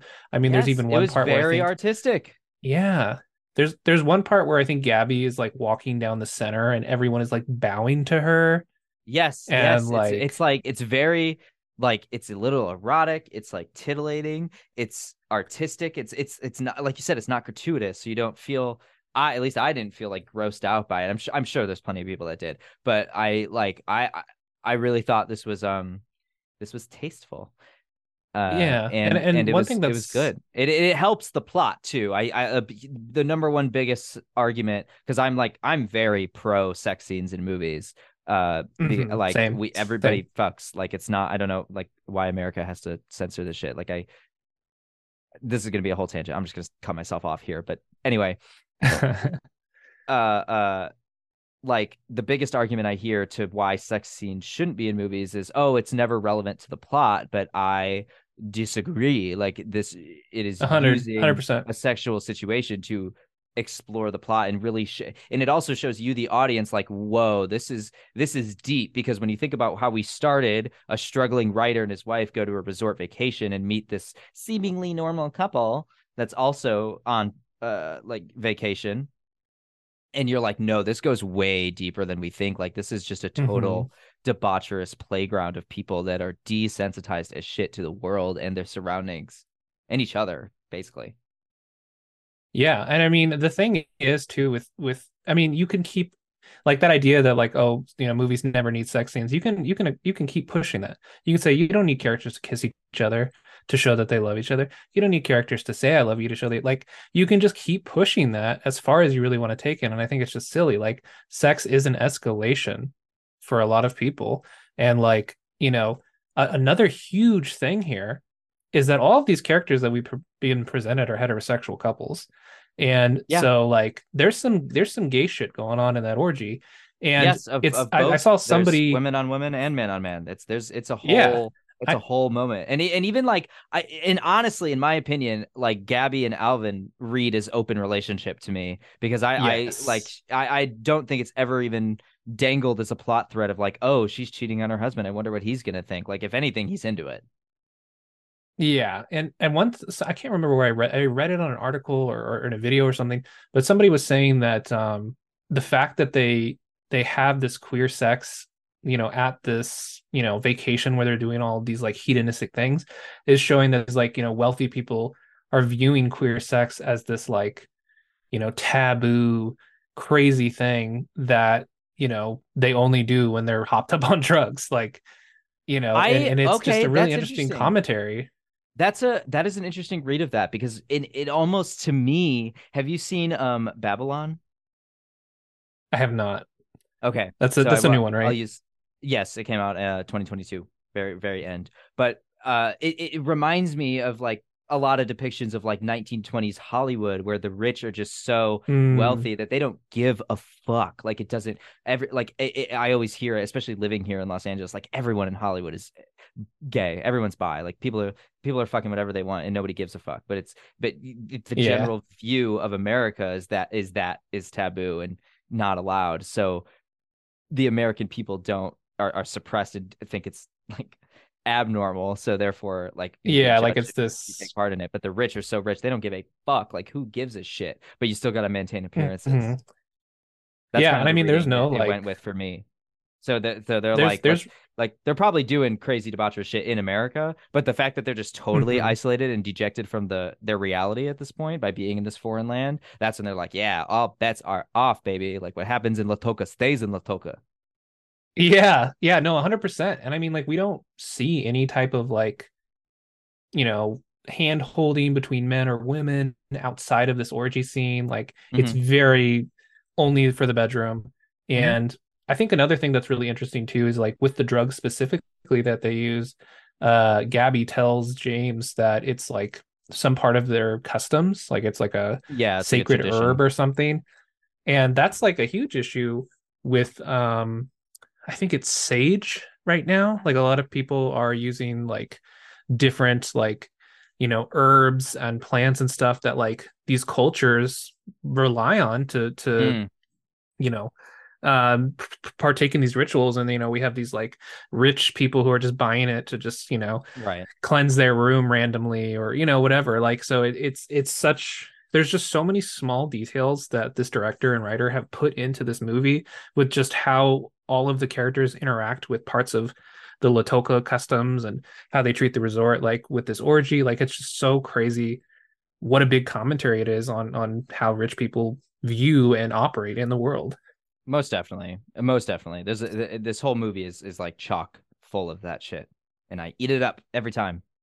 so good Uh, so before we move on from the orgy scene, this is of course another scene that was i i i quote unquote extended. Uh, was you know it's it's it's a trippy sequence in the sense so that there's a lot of like imagery that's happening like really fast, Mhm. but there was most certainly. I I don't know if it was also in the theatrical co- theatrical cut. My guess is no because I didn't remember it. But there is most certainly a scene in in the orgy scene of a penis coming out of a vagina not like not like sexually like someone growing is out of it? Yes like it is it is emerging from the vagina like not that's yeah, not in the movie. That- that's Okay, not yeah, that was- cut. that is most certainly a scene that happened in the in the that's uh, wild. director's cut. So that uh, like that was one that stuck with me. I was like oh yeah definitely i've never seen that before. Okay, so Brandon, you we've crazy son of a bitch. Glad we've established that's only in the uh, the 90 second extended cut. That's that's like five of the 90 seconds. Okay. Um Yeah. but then it cut then I it gotta cuts watch it, man. You should, you should. I I, I almost I am never gonna find a YouTube video about it, clearly, but I was gonna say I wish there was one that was like cut versus original. But I'm sure I can find it. I'm sure I can find it. yeah, it's it's not a lot, but still it, it added a little bit more visual imagery. Uh but then then it cuts to the the resort. They're like eating breakfast and it's this couple that keeps getting like annoyed and frustrated and it's because these fucking hooligans are hooliganing and being absolute just dicks like also james Oh, yeah, like he's like- fucking animal like he's He's just- he's like covered. shit Yeah, he's he's like dipping his full hands in like a jar of olives and like Yes. you know like he's, he's like getting all the olive juice. Yeah, and all he over spits the olives at these people. Yes, and so everybody's getting so annoyed, but they're like, "We're rich. We're we we can do whatever we want. Come for us. We're just gonna diplomatic clause ourselves." Yeah, and one of the rich people is like, "Oh, hey, uh, James, I was able to, you know, call my buddy, and he was able to figure out your passport situation." And James is like, "I don't give a fuck about no passport." Yeah, and, and like you could just tell he's like he's like i'm good here and um my favorite fucking dialogue even more than the gun thing later is the way that mia goth says baboons she's like the Baboons. natives yeah baboons and It's it's so so so fucking funny to hear her say that and this is this is how this woman talks. Like I love it. I could listen to it all day. baboons it's it's pretty funny. Um, so the next little sequence of events that happens is they, the group, uh, tell James they're like, we're gonna go kidnap this guy. Another like arbitrary reasoning to whoever this fucking dude is. I forget what what. Uh, I think it was the say. um the detective, the the guy Yeah. who interviews him in in the prison. Um, Yeah. he he's the reason he stole his passport. They're like, oh, he stole his your passport, and we can't we can't let him, you know, get away with it. disrespect you like that. Yeah, yeah. So they they go kidnap this guy from wherever, go back to the hotel, big ass hotel room, and they've got him all uh uh covered up like his head's in a sack. And they they're like, "All right, James, fuck him up, you know, do your thing." He's getting high off this this tree bark and uh he's he's just going to town. He's like kicking him, he's punching, He punching beats his him chest. beats his chest. He's pouring out alcohol on him. He pisses on the dude as, and then like at some point the other dudes in the group get in on it and just start kicking him like on the like linguini noodle thing him his. yeah. uh, and then at some point after a lot of this, a lot of this. Gabby comes over and takes the mask, the sh- sack off his head, and uh oh, it's actually a clone of James. He just did all that nonsense to himself. He just pissed on himself. Yep. Yep. And again, Brandon, what are we doing here? You clearly Brandon. are really into piss at this point. I mean, we've seen two piss scenes like in the Uh, span I of an had a- hour. Yeah, if I had a nickel for every piss scene in this movie, it would uh I'd only have two nickels, which is not a lot, but it is weird that it happened twice. uh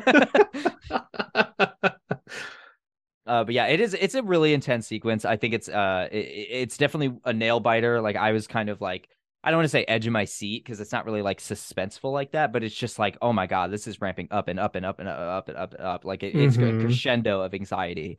Uh, basically, my next album right there. So, uh, yeah. and, and it just explodes. And yeah, James is- that he did it all to himself, and then he has a visceral ass reaction to that.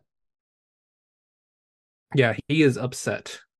He is definitely upset, and th- that's the thing. This group just continuously betrays him, and he just keeps keeps coming along, and they- they all basically play it as a joke, and he's just like, nope, nope, nope. I'm, uh, I'm gonna. They keep giving him enough to grab, but never enough to feel like he's part of the group. And like Gabby tries to like coax him back, you know, to the Yeah. party, and she's like, "Come on, don't you know, don't be a baby. Like, why don't, You're why being don't you and the party clone just like." Yeah, like, and she's like, "Hey, what if like you and the clone banged me together? Like, would that bring you back? Like, we could. yeah, do, she's you ever tried that desperate. She's- before? She's, throwing She's like- anything. She's like, come on, she's just like, let's get crazy. Let's get wild. let's make let's let's make good. Let's not waste this moment. Yeah. So James, so James apparently is like, all right, now I've had enough. This is too much. I got to dip out of here. Tries to take a quickie little bus to the airport, but like he he thought he But was it- slick. He really did. There's a reveal though. It, Oh. he had Oh, his yes, this is- passport this the is whole time. Yep. The entire time it was taped under the toilet. Yes. So Yep, this so entire time we see shit. him like see him like, oh, I can't find my passport, I can't leave. Well, he doesn't have an English accent. he's American. but you know, he he he he, he like this whole time he's like, Yeah, sorry, I can't find it. You know, oh sorry, wife, you have to go back by yourself. He's just Sorry, fucking had wife. it taped near the t- you know, like but yeah, no, he was just- definitely being like an evil little conniving bitch. Uh, at that he wanted to have his And- get his freak on.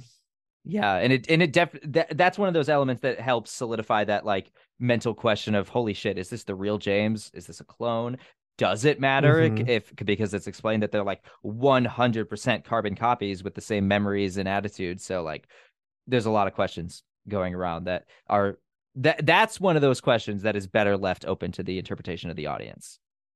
It's a little bit more abstract than um a more concrete thing. So he he thought he was slick. So he he takes takes his taped up passport, dips out onto the bus. He thinks he's getting out of here, but the gang, the hooliganism gang, rolls up in in their little squadron of of vehicles that they manifested somehow. And this is the trailer shot of Mia Goth screaming with the pistol. So and oh my god, like for a month after I saw this, just ingrained in my head was James. Jamesy, almost like sponge, like she's doing a SpongeBob impression or something. Like Ah, it- it's so good. unhinged. Uh, like the way I just noticed this too. The way that she bares her teeth when Yeah. she's doing that is kind of like a primate. Yes, it's Like a literally like a like a baboon, yeah, or a bear or something. Like it's very, it's a very primal, uh, like biological, like fear. Just seeing all the teeth. Sorry, I knocked over my water bottle. Seeing all the teeth like just extrude like that. And that's, I mean, to those like species of animals, that's that is baring your teeth like that, smiling is like the like I want to fight you, like I'm gonna hurt Mhm. you. Yeah, definitely. That's so I'd never noticed that before. That's out really some weird pheromones for sure. I was into it. I, you know, the pheromones were working on me. Yeah. I mean, I agree. She's hot as fuck throughout this entire movie. Uh, it's concluding right now when she's holding up this bus, talking about send out James. He's a weak fuck, like a coward, and if it, like she's talking, Oh like, yeah, he threatens to like start killing people on the bus if they don't get him out of there. So he eventually gets off the bus, and uh, the, the ah, the scene is ridiculous, but it's so funny, but also so wild. They're they're like making James walk in front of the cars as they're driving slowly. yes. Mia Goth is fully just sprawled on the hood of the front car, like blanket, wine bottle in hand, gun in other hand, fried chicken bucket. by Fried side. chicken. Fried Where did they get it? I can't. What the There's a? KFC at the resort. random MVP of the fucking movie. This bucket. That means that means before they did this, they went out of their way to purchase fried chicken in a bucket, which then begs bring the it with question. them. Which then begs the question: Did they stop at K- KFC on the way to holding up the bus, or did they forcibly walk James through the drive-through of KFC?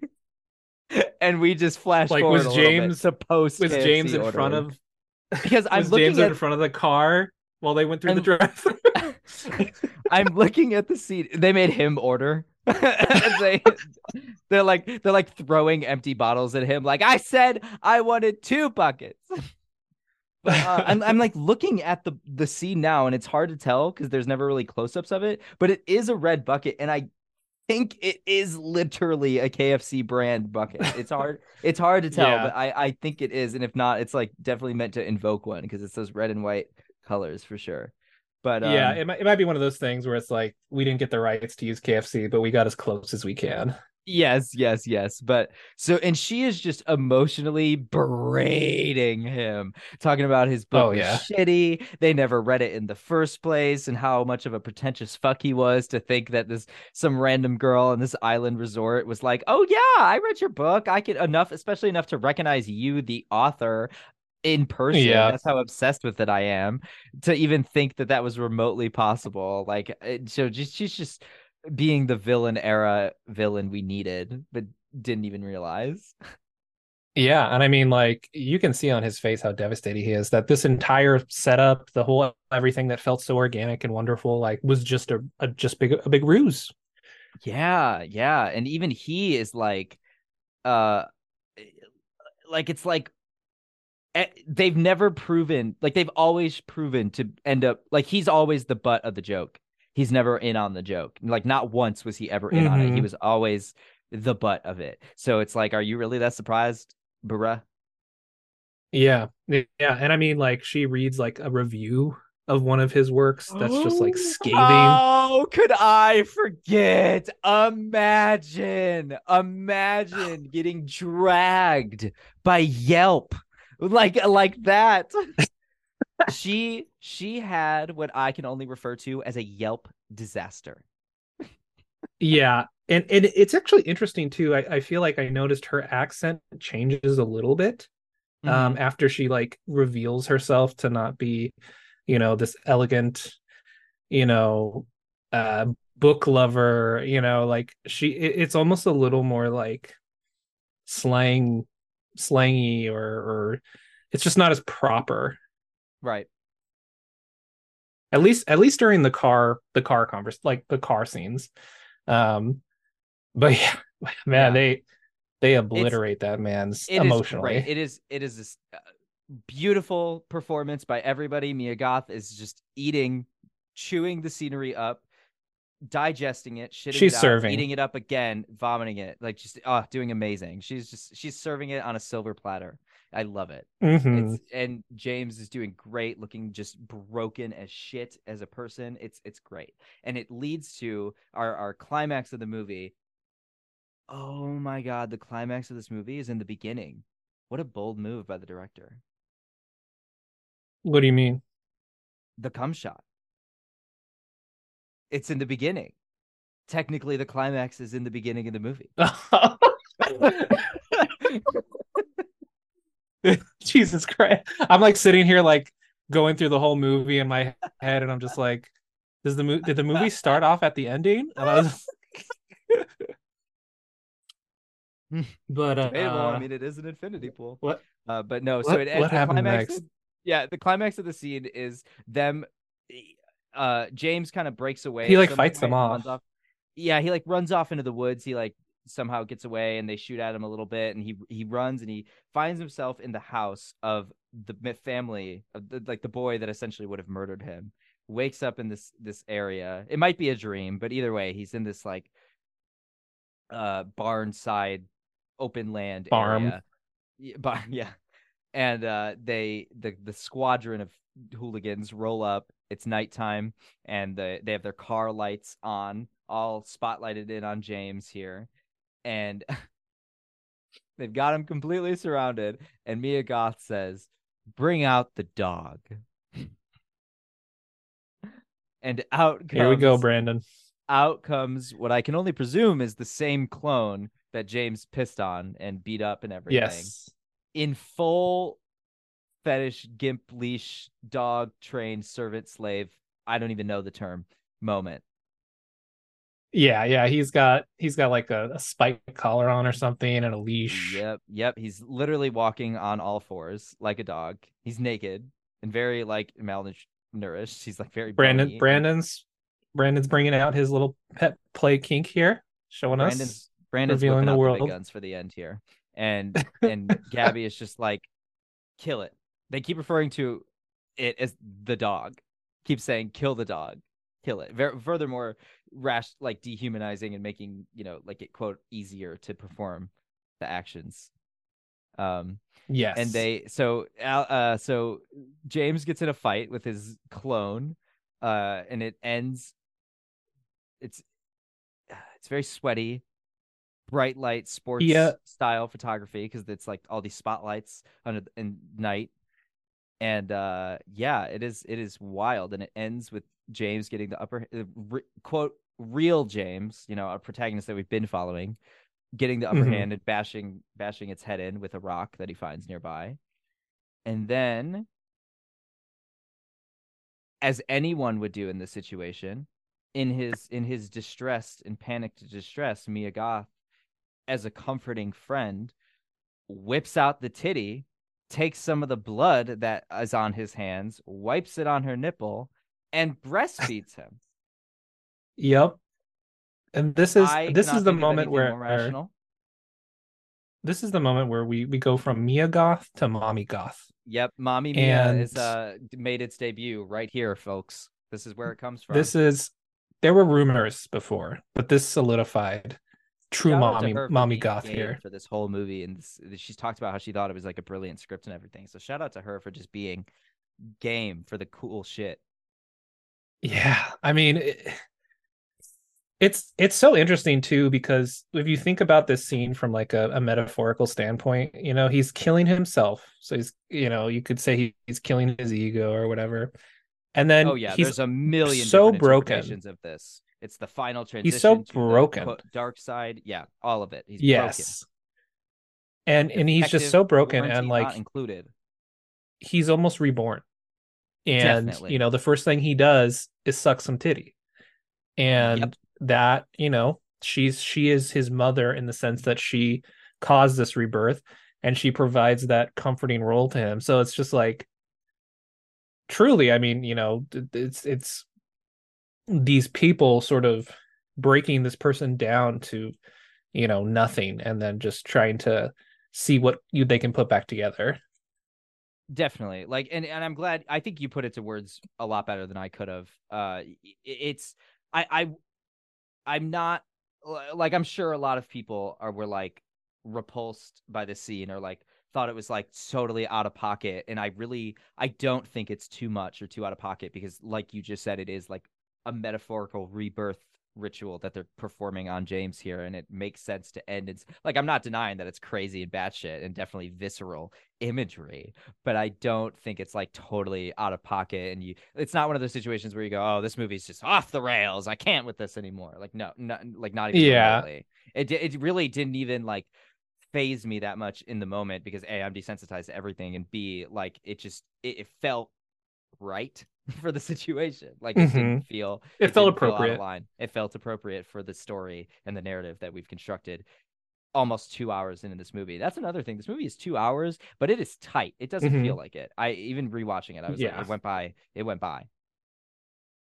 Yeah, I never felt bored. Like I never felt like, or I mean, I also didn't know where it was going. Like And I think that's that's it's, it's very well paced. yeah. Uh, but before we get into you know the overall dissection, well, the movie closes out here.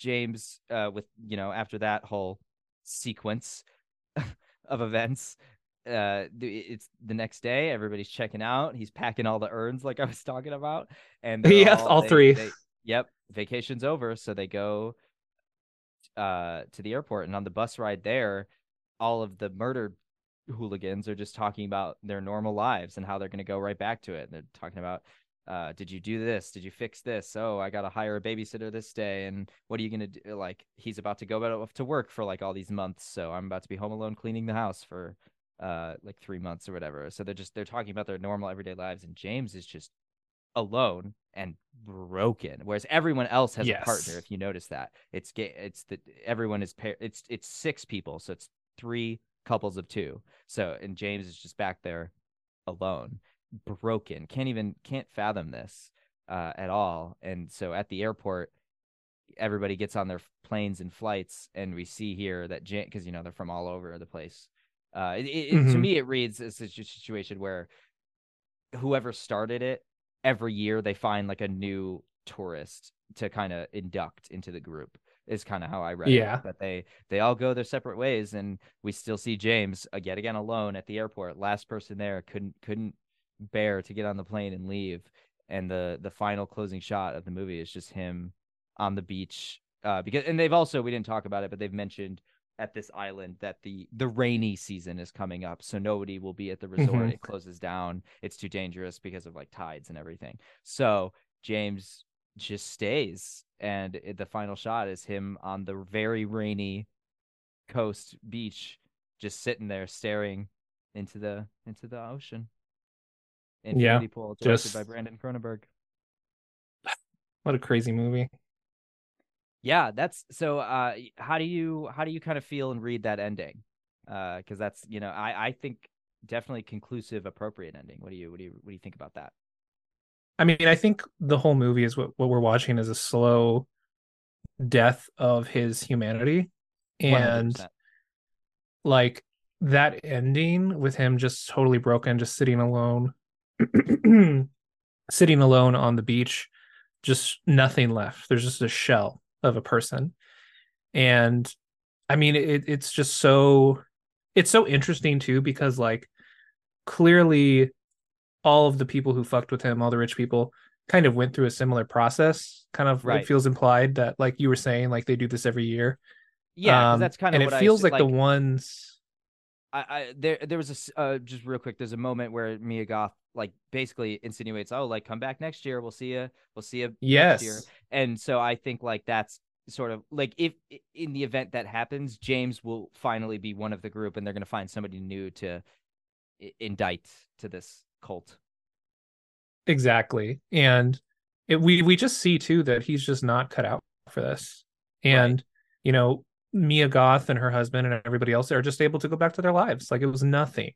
But Like to him, I I think he's he's when he's reborn, he he's there's just nothing left. Like he he doesn't become this hedonistic monster. Instead, he just loses everything and has nothing to show for it.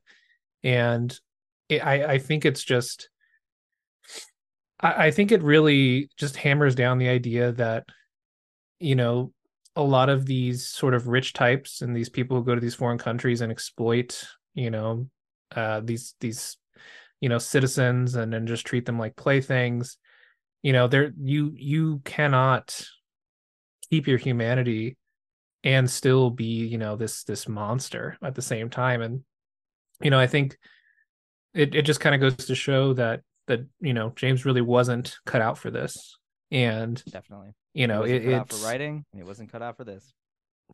yeah and i think he was going to go back to his wife too before he decided to stay he like calls her when he's getting his urns ready or something Oh yeah, and says like I'll be home in the morning or something, or I'll be home Monday. yeah so he was just that was his attempt i think to just go back to his old life and he just couldn't do it He just couldn't. Yeah. Yeah, and you're and you're. How about you? Kind of just left to ponder. I, I I feel very similarly. My my ending interpretation kind of leads into the deadly debate of this episode. So let's go Mm. ahead and go ahead and get into that. So, deadly debate. Why do you think the movie is called Infinity Pool? Because the only mention of an infinity pool is that one time Gabby is talking about the architecture uh, that is that her husband did, and then I, I'm 99% sure the shot at the very beginning going upside down is an infinity pool. I'm like fairly certain because an actual infinity pool is the one with like the glass that looks like it goes on forever, right? yeah it's it's like it's like a, a waterfall like there's no lip like it doesn't it Yeah. looks like that the pool is just like kind of floating almost Yeah, like it's edgeless, Um, like the edge goes on forever. Basically, is what it sort of looks like. yeah i'm not sure you know i haven't i haven't really thought too too much about it i feel like if it was going to be if it was going to mean something significant i think it would maybe be like i don't know like almost like the capacity to like lose yourself in sort of an abyss something that just like Definitely. has no beginning or end and i mean like the fact that it's also a pool you know is kind of sort of commentary on on i think like luxury and you know Mm-hmm. Yeah, an infinity pool is very much wealthy. It's a very wealthy status thing. yes like anyone who has an infinity pool in their house is is someone who's well off or Yeah, has like expensive. you know yes so i feel like you know it is it is sort of commentary on just kind of on that ability to to really lose yourself and kind of an you know an infinite pool of, of hedonism and you know the the metaphor so that we're experiencing also is like when when they clone them is it is a pool as well um and they're being smothered by the mud red stuff and so yeah i feel i feel like it is sort of commentary on that a little bit how about you Definitely. And so yeah, so I I I feel very similarly. The an infinity pool is is like we were saying, it's like the it gives the illusion, it's an optical illusion that the edge of the pool is going on forever and it's endless. And especially if you like look up pictures where they're because they tend to be like in the air, like on mountainside homes and like just like skyscraper, like they tend to be up in the air. They're not they're, it's not like an in-ground concept. Uh it's it's like things that are high up usually uh, and so they're they are they can look if they overlook the ocean and you're sit and you're in Mhm. the infinity pool it looks like you're in the ocean that's just going on forever so it's just this infinite loop uh, of of what you can see and so this this story about a man who is broken down and dejected so to to the point of essentially no return because humans are creatures that are constantly wanting to be challenged in learning and social. So when you become uh, when you feel like you're done with something if you're not getting any stimulation or or it's not releasing any of those brain chemicals anymore so you find ways to challenge yourself. You up the difficulty in the video game you watch something out of your comfort zone you do something that you normally wouldn't like you constant humans are constantly upping their game of experiences. So the fact that james uh, is is upping his so extremely and exponentially at the same time to this basically this point of being broken to no return it's like he's drowning in an infinity pool because he's just he, he's, Mm. he's he's never there's no there's no going back after this like and it's just constantly he didn't really ask for this everything just happened so quickly in his regard you know like the the human emotion and psychological analyzation of it all aside he went to this resort with his wife looking for inspiration to a book and like 3 days later he's like having cult sex orgies and murdering people and see, he's seen himself die multiple times literally gets in a fight Mhm. with a clone of himself like that's a lot to endure in like a weekend vacation so like the, the fact that his psyche just gets so damaged so quickly and so exponentially it, it basically get and it's all an illusion like an infinity pool like it's they constantly are trying to justify like oh Mm. no we're a superior breed because we've unlocked our true potential and whereas he is just drowning in it Yeah, and it's like you said, it's an illusion. Yep. And I think I think that makes sense too because if you look at the cover of the film, you, you know, it's it's uh, James and um, what's her name? Um, Um, oh no mia oh yeah yeah yeah they're in the pool Uh, like faces just sticking yeah, out. it's if you if you look at the the um the cover, it's James and Gabby, and you know he's drowning, and Yep. she's sort of looking at him on her side, Mhm. and you know the blood pool that they're in goes on forever on the cover. Yep. So I mean, there's no way out of Yep. this pool, and Definitely. so he, dr- I mean, he basically drowns. I mean, if you think about it, especially with the being being rained on, you know, Yep. he's he's drowning in it. Yeah, like he's he's and even like the clone coming to life with just his face poking out of that latex. It's like he's he's he has just enough sanity to keep his head above the water and be like, no, I'm still in this. I'm still Mm. in this. And it is and it, by the end of the movie, him just being rained on. He's basically like Earth is his infinity pool. He's just he's drowning. He's done. He's he's fully sunk into the bottom. Can't come back. Yeah, yeah, it's too far gone. And that's Infinity Pool 2023. I directed mean, that by the son of Brandon Cronenberg, starring Mia Goth, one of the many Skarsgårds that are out there, and a whole bunch of other people. What a movie. I, I think it's my favorite of the of the of the year. It's just it's it tells a really unique story that I cannot say I've seen done before. It plays it serious enough so you buy into the concept and you're into the storyline, but there's enough humor and and uh, tension breakup to feel organic, like a like a real story, and no, the plot elements don't necessarily feel like contrived. You know, like everything feels like an organic fall. Uh, it's like a descent into into madness. This movie. Mia Goth loves to do movies about descending into madness. And yes, she them. does. Yes, she does. Yeah. Any other uh, final thoughts on Infinity Pool there? Go watch it. Go watch it. It's a it's a good one. I I I love a good talking piece movie, and I I don't think this movie is by any means too complicated. Like it's not one of those ones where you're like, Mm-mm. oh, you got to really be paying attention and you got to turn your brain on for this one. Like it's definitely one you're gonna want to pay attention to and and hone in on the details, but you don't.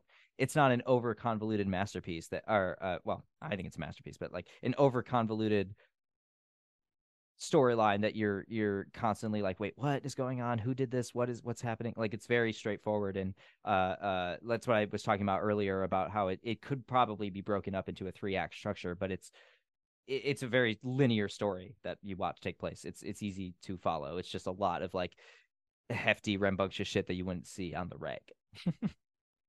Yeah, you don't need to take notes for this movie. But I like it. I like it a lot. I'm glad I own it. It's a new. I'm I'm glad I have this weird like foreign unlocked region lo- unlocked version of it for whatever reason. I don't know why I didn't just order The conversation starter. conversation starter. But yeah, it's a great movie, and I, I feel like it's one that like if you saw it and you were here for it and you're a horror fan, you got in on the in, in on the moment. But in in five, ten years, twenty years from now, people are gonna like find this movie and be like, "What the hell is this?" Oh yeah, and like yeah, give it like five, ten years, and you're gonna see people making videos on like, have you heard this movie, Infinity Yes. Pool? Yes, definitely. Don't look anything up about it. Yeah, look, just go into it. You know. Yep. Uh yeah so that's that is infinity pool everyone uh that is it's a it's a it's a ride i recommend you must be at least 52 inches tall to ride mentally and you're you're in uh thank you evan so much for returning to the pod i love having you on Yeah, it's always a blast. always i, I love just just dishing about horror with you it's my favorite hmm um We have You- fun here. we have fun. So you you're of course the host of the We WiKreeps podcast. You wanna you wanna shout that out and anything else you wanna Yeah, wanna yeah. So so WiKreeps. give- give us the opportunity to learn. Yeah, so WiKreeps is uh, you know, it's kind of the spooky without the scary. I, you know, go into just the plot of the film. I don't talk too much about, you know, the metaphors or anything like that. It's just a it's little very but- unlike this one. like my um, podcasts tend to range from like two hours to two and a half hours. Yours are like thirty minutes. So if you're looking for the yeah I, I try to keep it because like you know I, I know so many people who go on wikipedia to read summaries of horror movies they don't really care about or you know might be too scary for them and i was like you know this would be a lot more fun to just Yeah. hear somebody talk about it and and go into the details that you know wikipedia is not going to go too far into the details so yeah. that's kind of the concept of it and um, you know I i, try it. to be silly with it so it's not too serious and yeah it's it's really fun and so i actually have an episode on infinity pool so if you wanted to get a a recap. Um, you can always listen to it there as well. And you know, you can find me on um, Apple Podcast, Audible, Spotify. Um, and yeah, come come check it out. Hell yeah! I and, and, and even it, it sounds like it might be a podcast that's only for like people who don't really fuck with horror. But even if you're like a diehard fan, you're still like like myself. I love listening to your podcast because you're still getting the perspective of another person who watched it and is weighing in on the conversation. Everyone might not pick up on the same details, so there's been plenty of times where you pick up on something. And I'm like, huh, I didn't think of that. Even even in this episode when you when you were talking about the uh, old money versus new money. So it's just hearing Mhm. hearing more about it, getting in on the conversation, hearing the details, hearing hearing another person's perspective on what you watched. It's it's nice. I, I like it a lot. So it's not Yeah. like Well, thank you. who yeah, of course. It's not like people who uh, are diehard horror fans aren't gonna enjoy it because it's it's not like a dumbed down version. You're just giving a compact, concise uh It's moment recap. it's actually funny. and I feel like most of the people who do listen to it are horror fans because they like exactly. to get a We preview, sort of like Yes. yeah, yeah. They'd like to get a preview of the film. Um, you know, before before they really want to dive into it. So, um, but yeah, everybody's welcome. Whether you're you're too afraid to watch them or whether you love them, just you know, come on, listen. Absolutely. Well, thank you so much for coming on. It was always a pleasure and can't wait to have you back. It'll be sooner than Same. anything. um, but yeah, so thank you everybody for listening, and thank you Evan for coming on. If you want to find more of me and my drag, follow me on Instagram at queen uh, underscore cream. If you want to follow the podcast Twitter and Instagram at dotd pod. Announcements, updates, what the next episode's going to be. I'm doing giveaways all the time, so come, you know, check it out. And uh, you know, I've got a Linktree to all the other good shit. I've got merch. I've got a Patreon you know the spiel. If you enjoy it, just come come support me, come hang out. It's a good time. Uh, but that has been another episode of Debate of the Dead. So we will see you next time. Bye bye.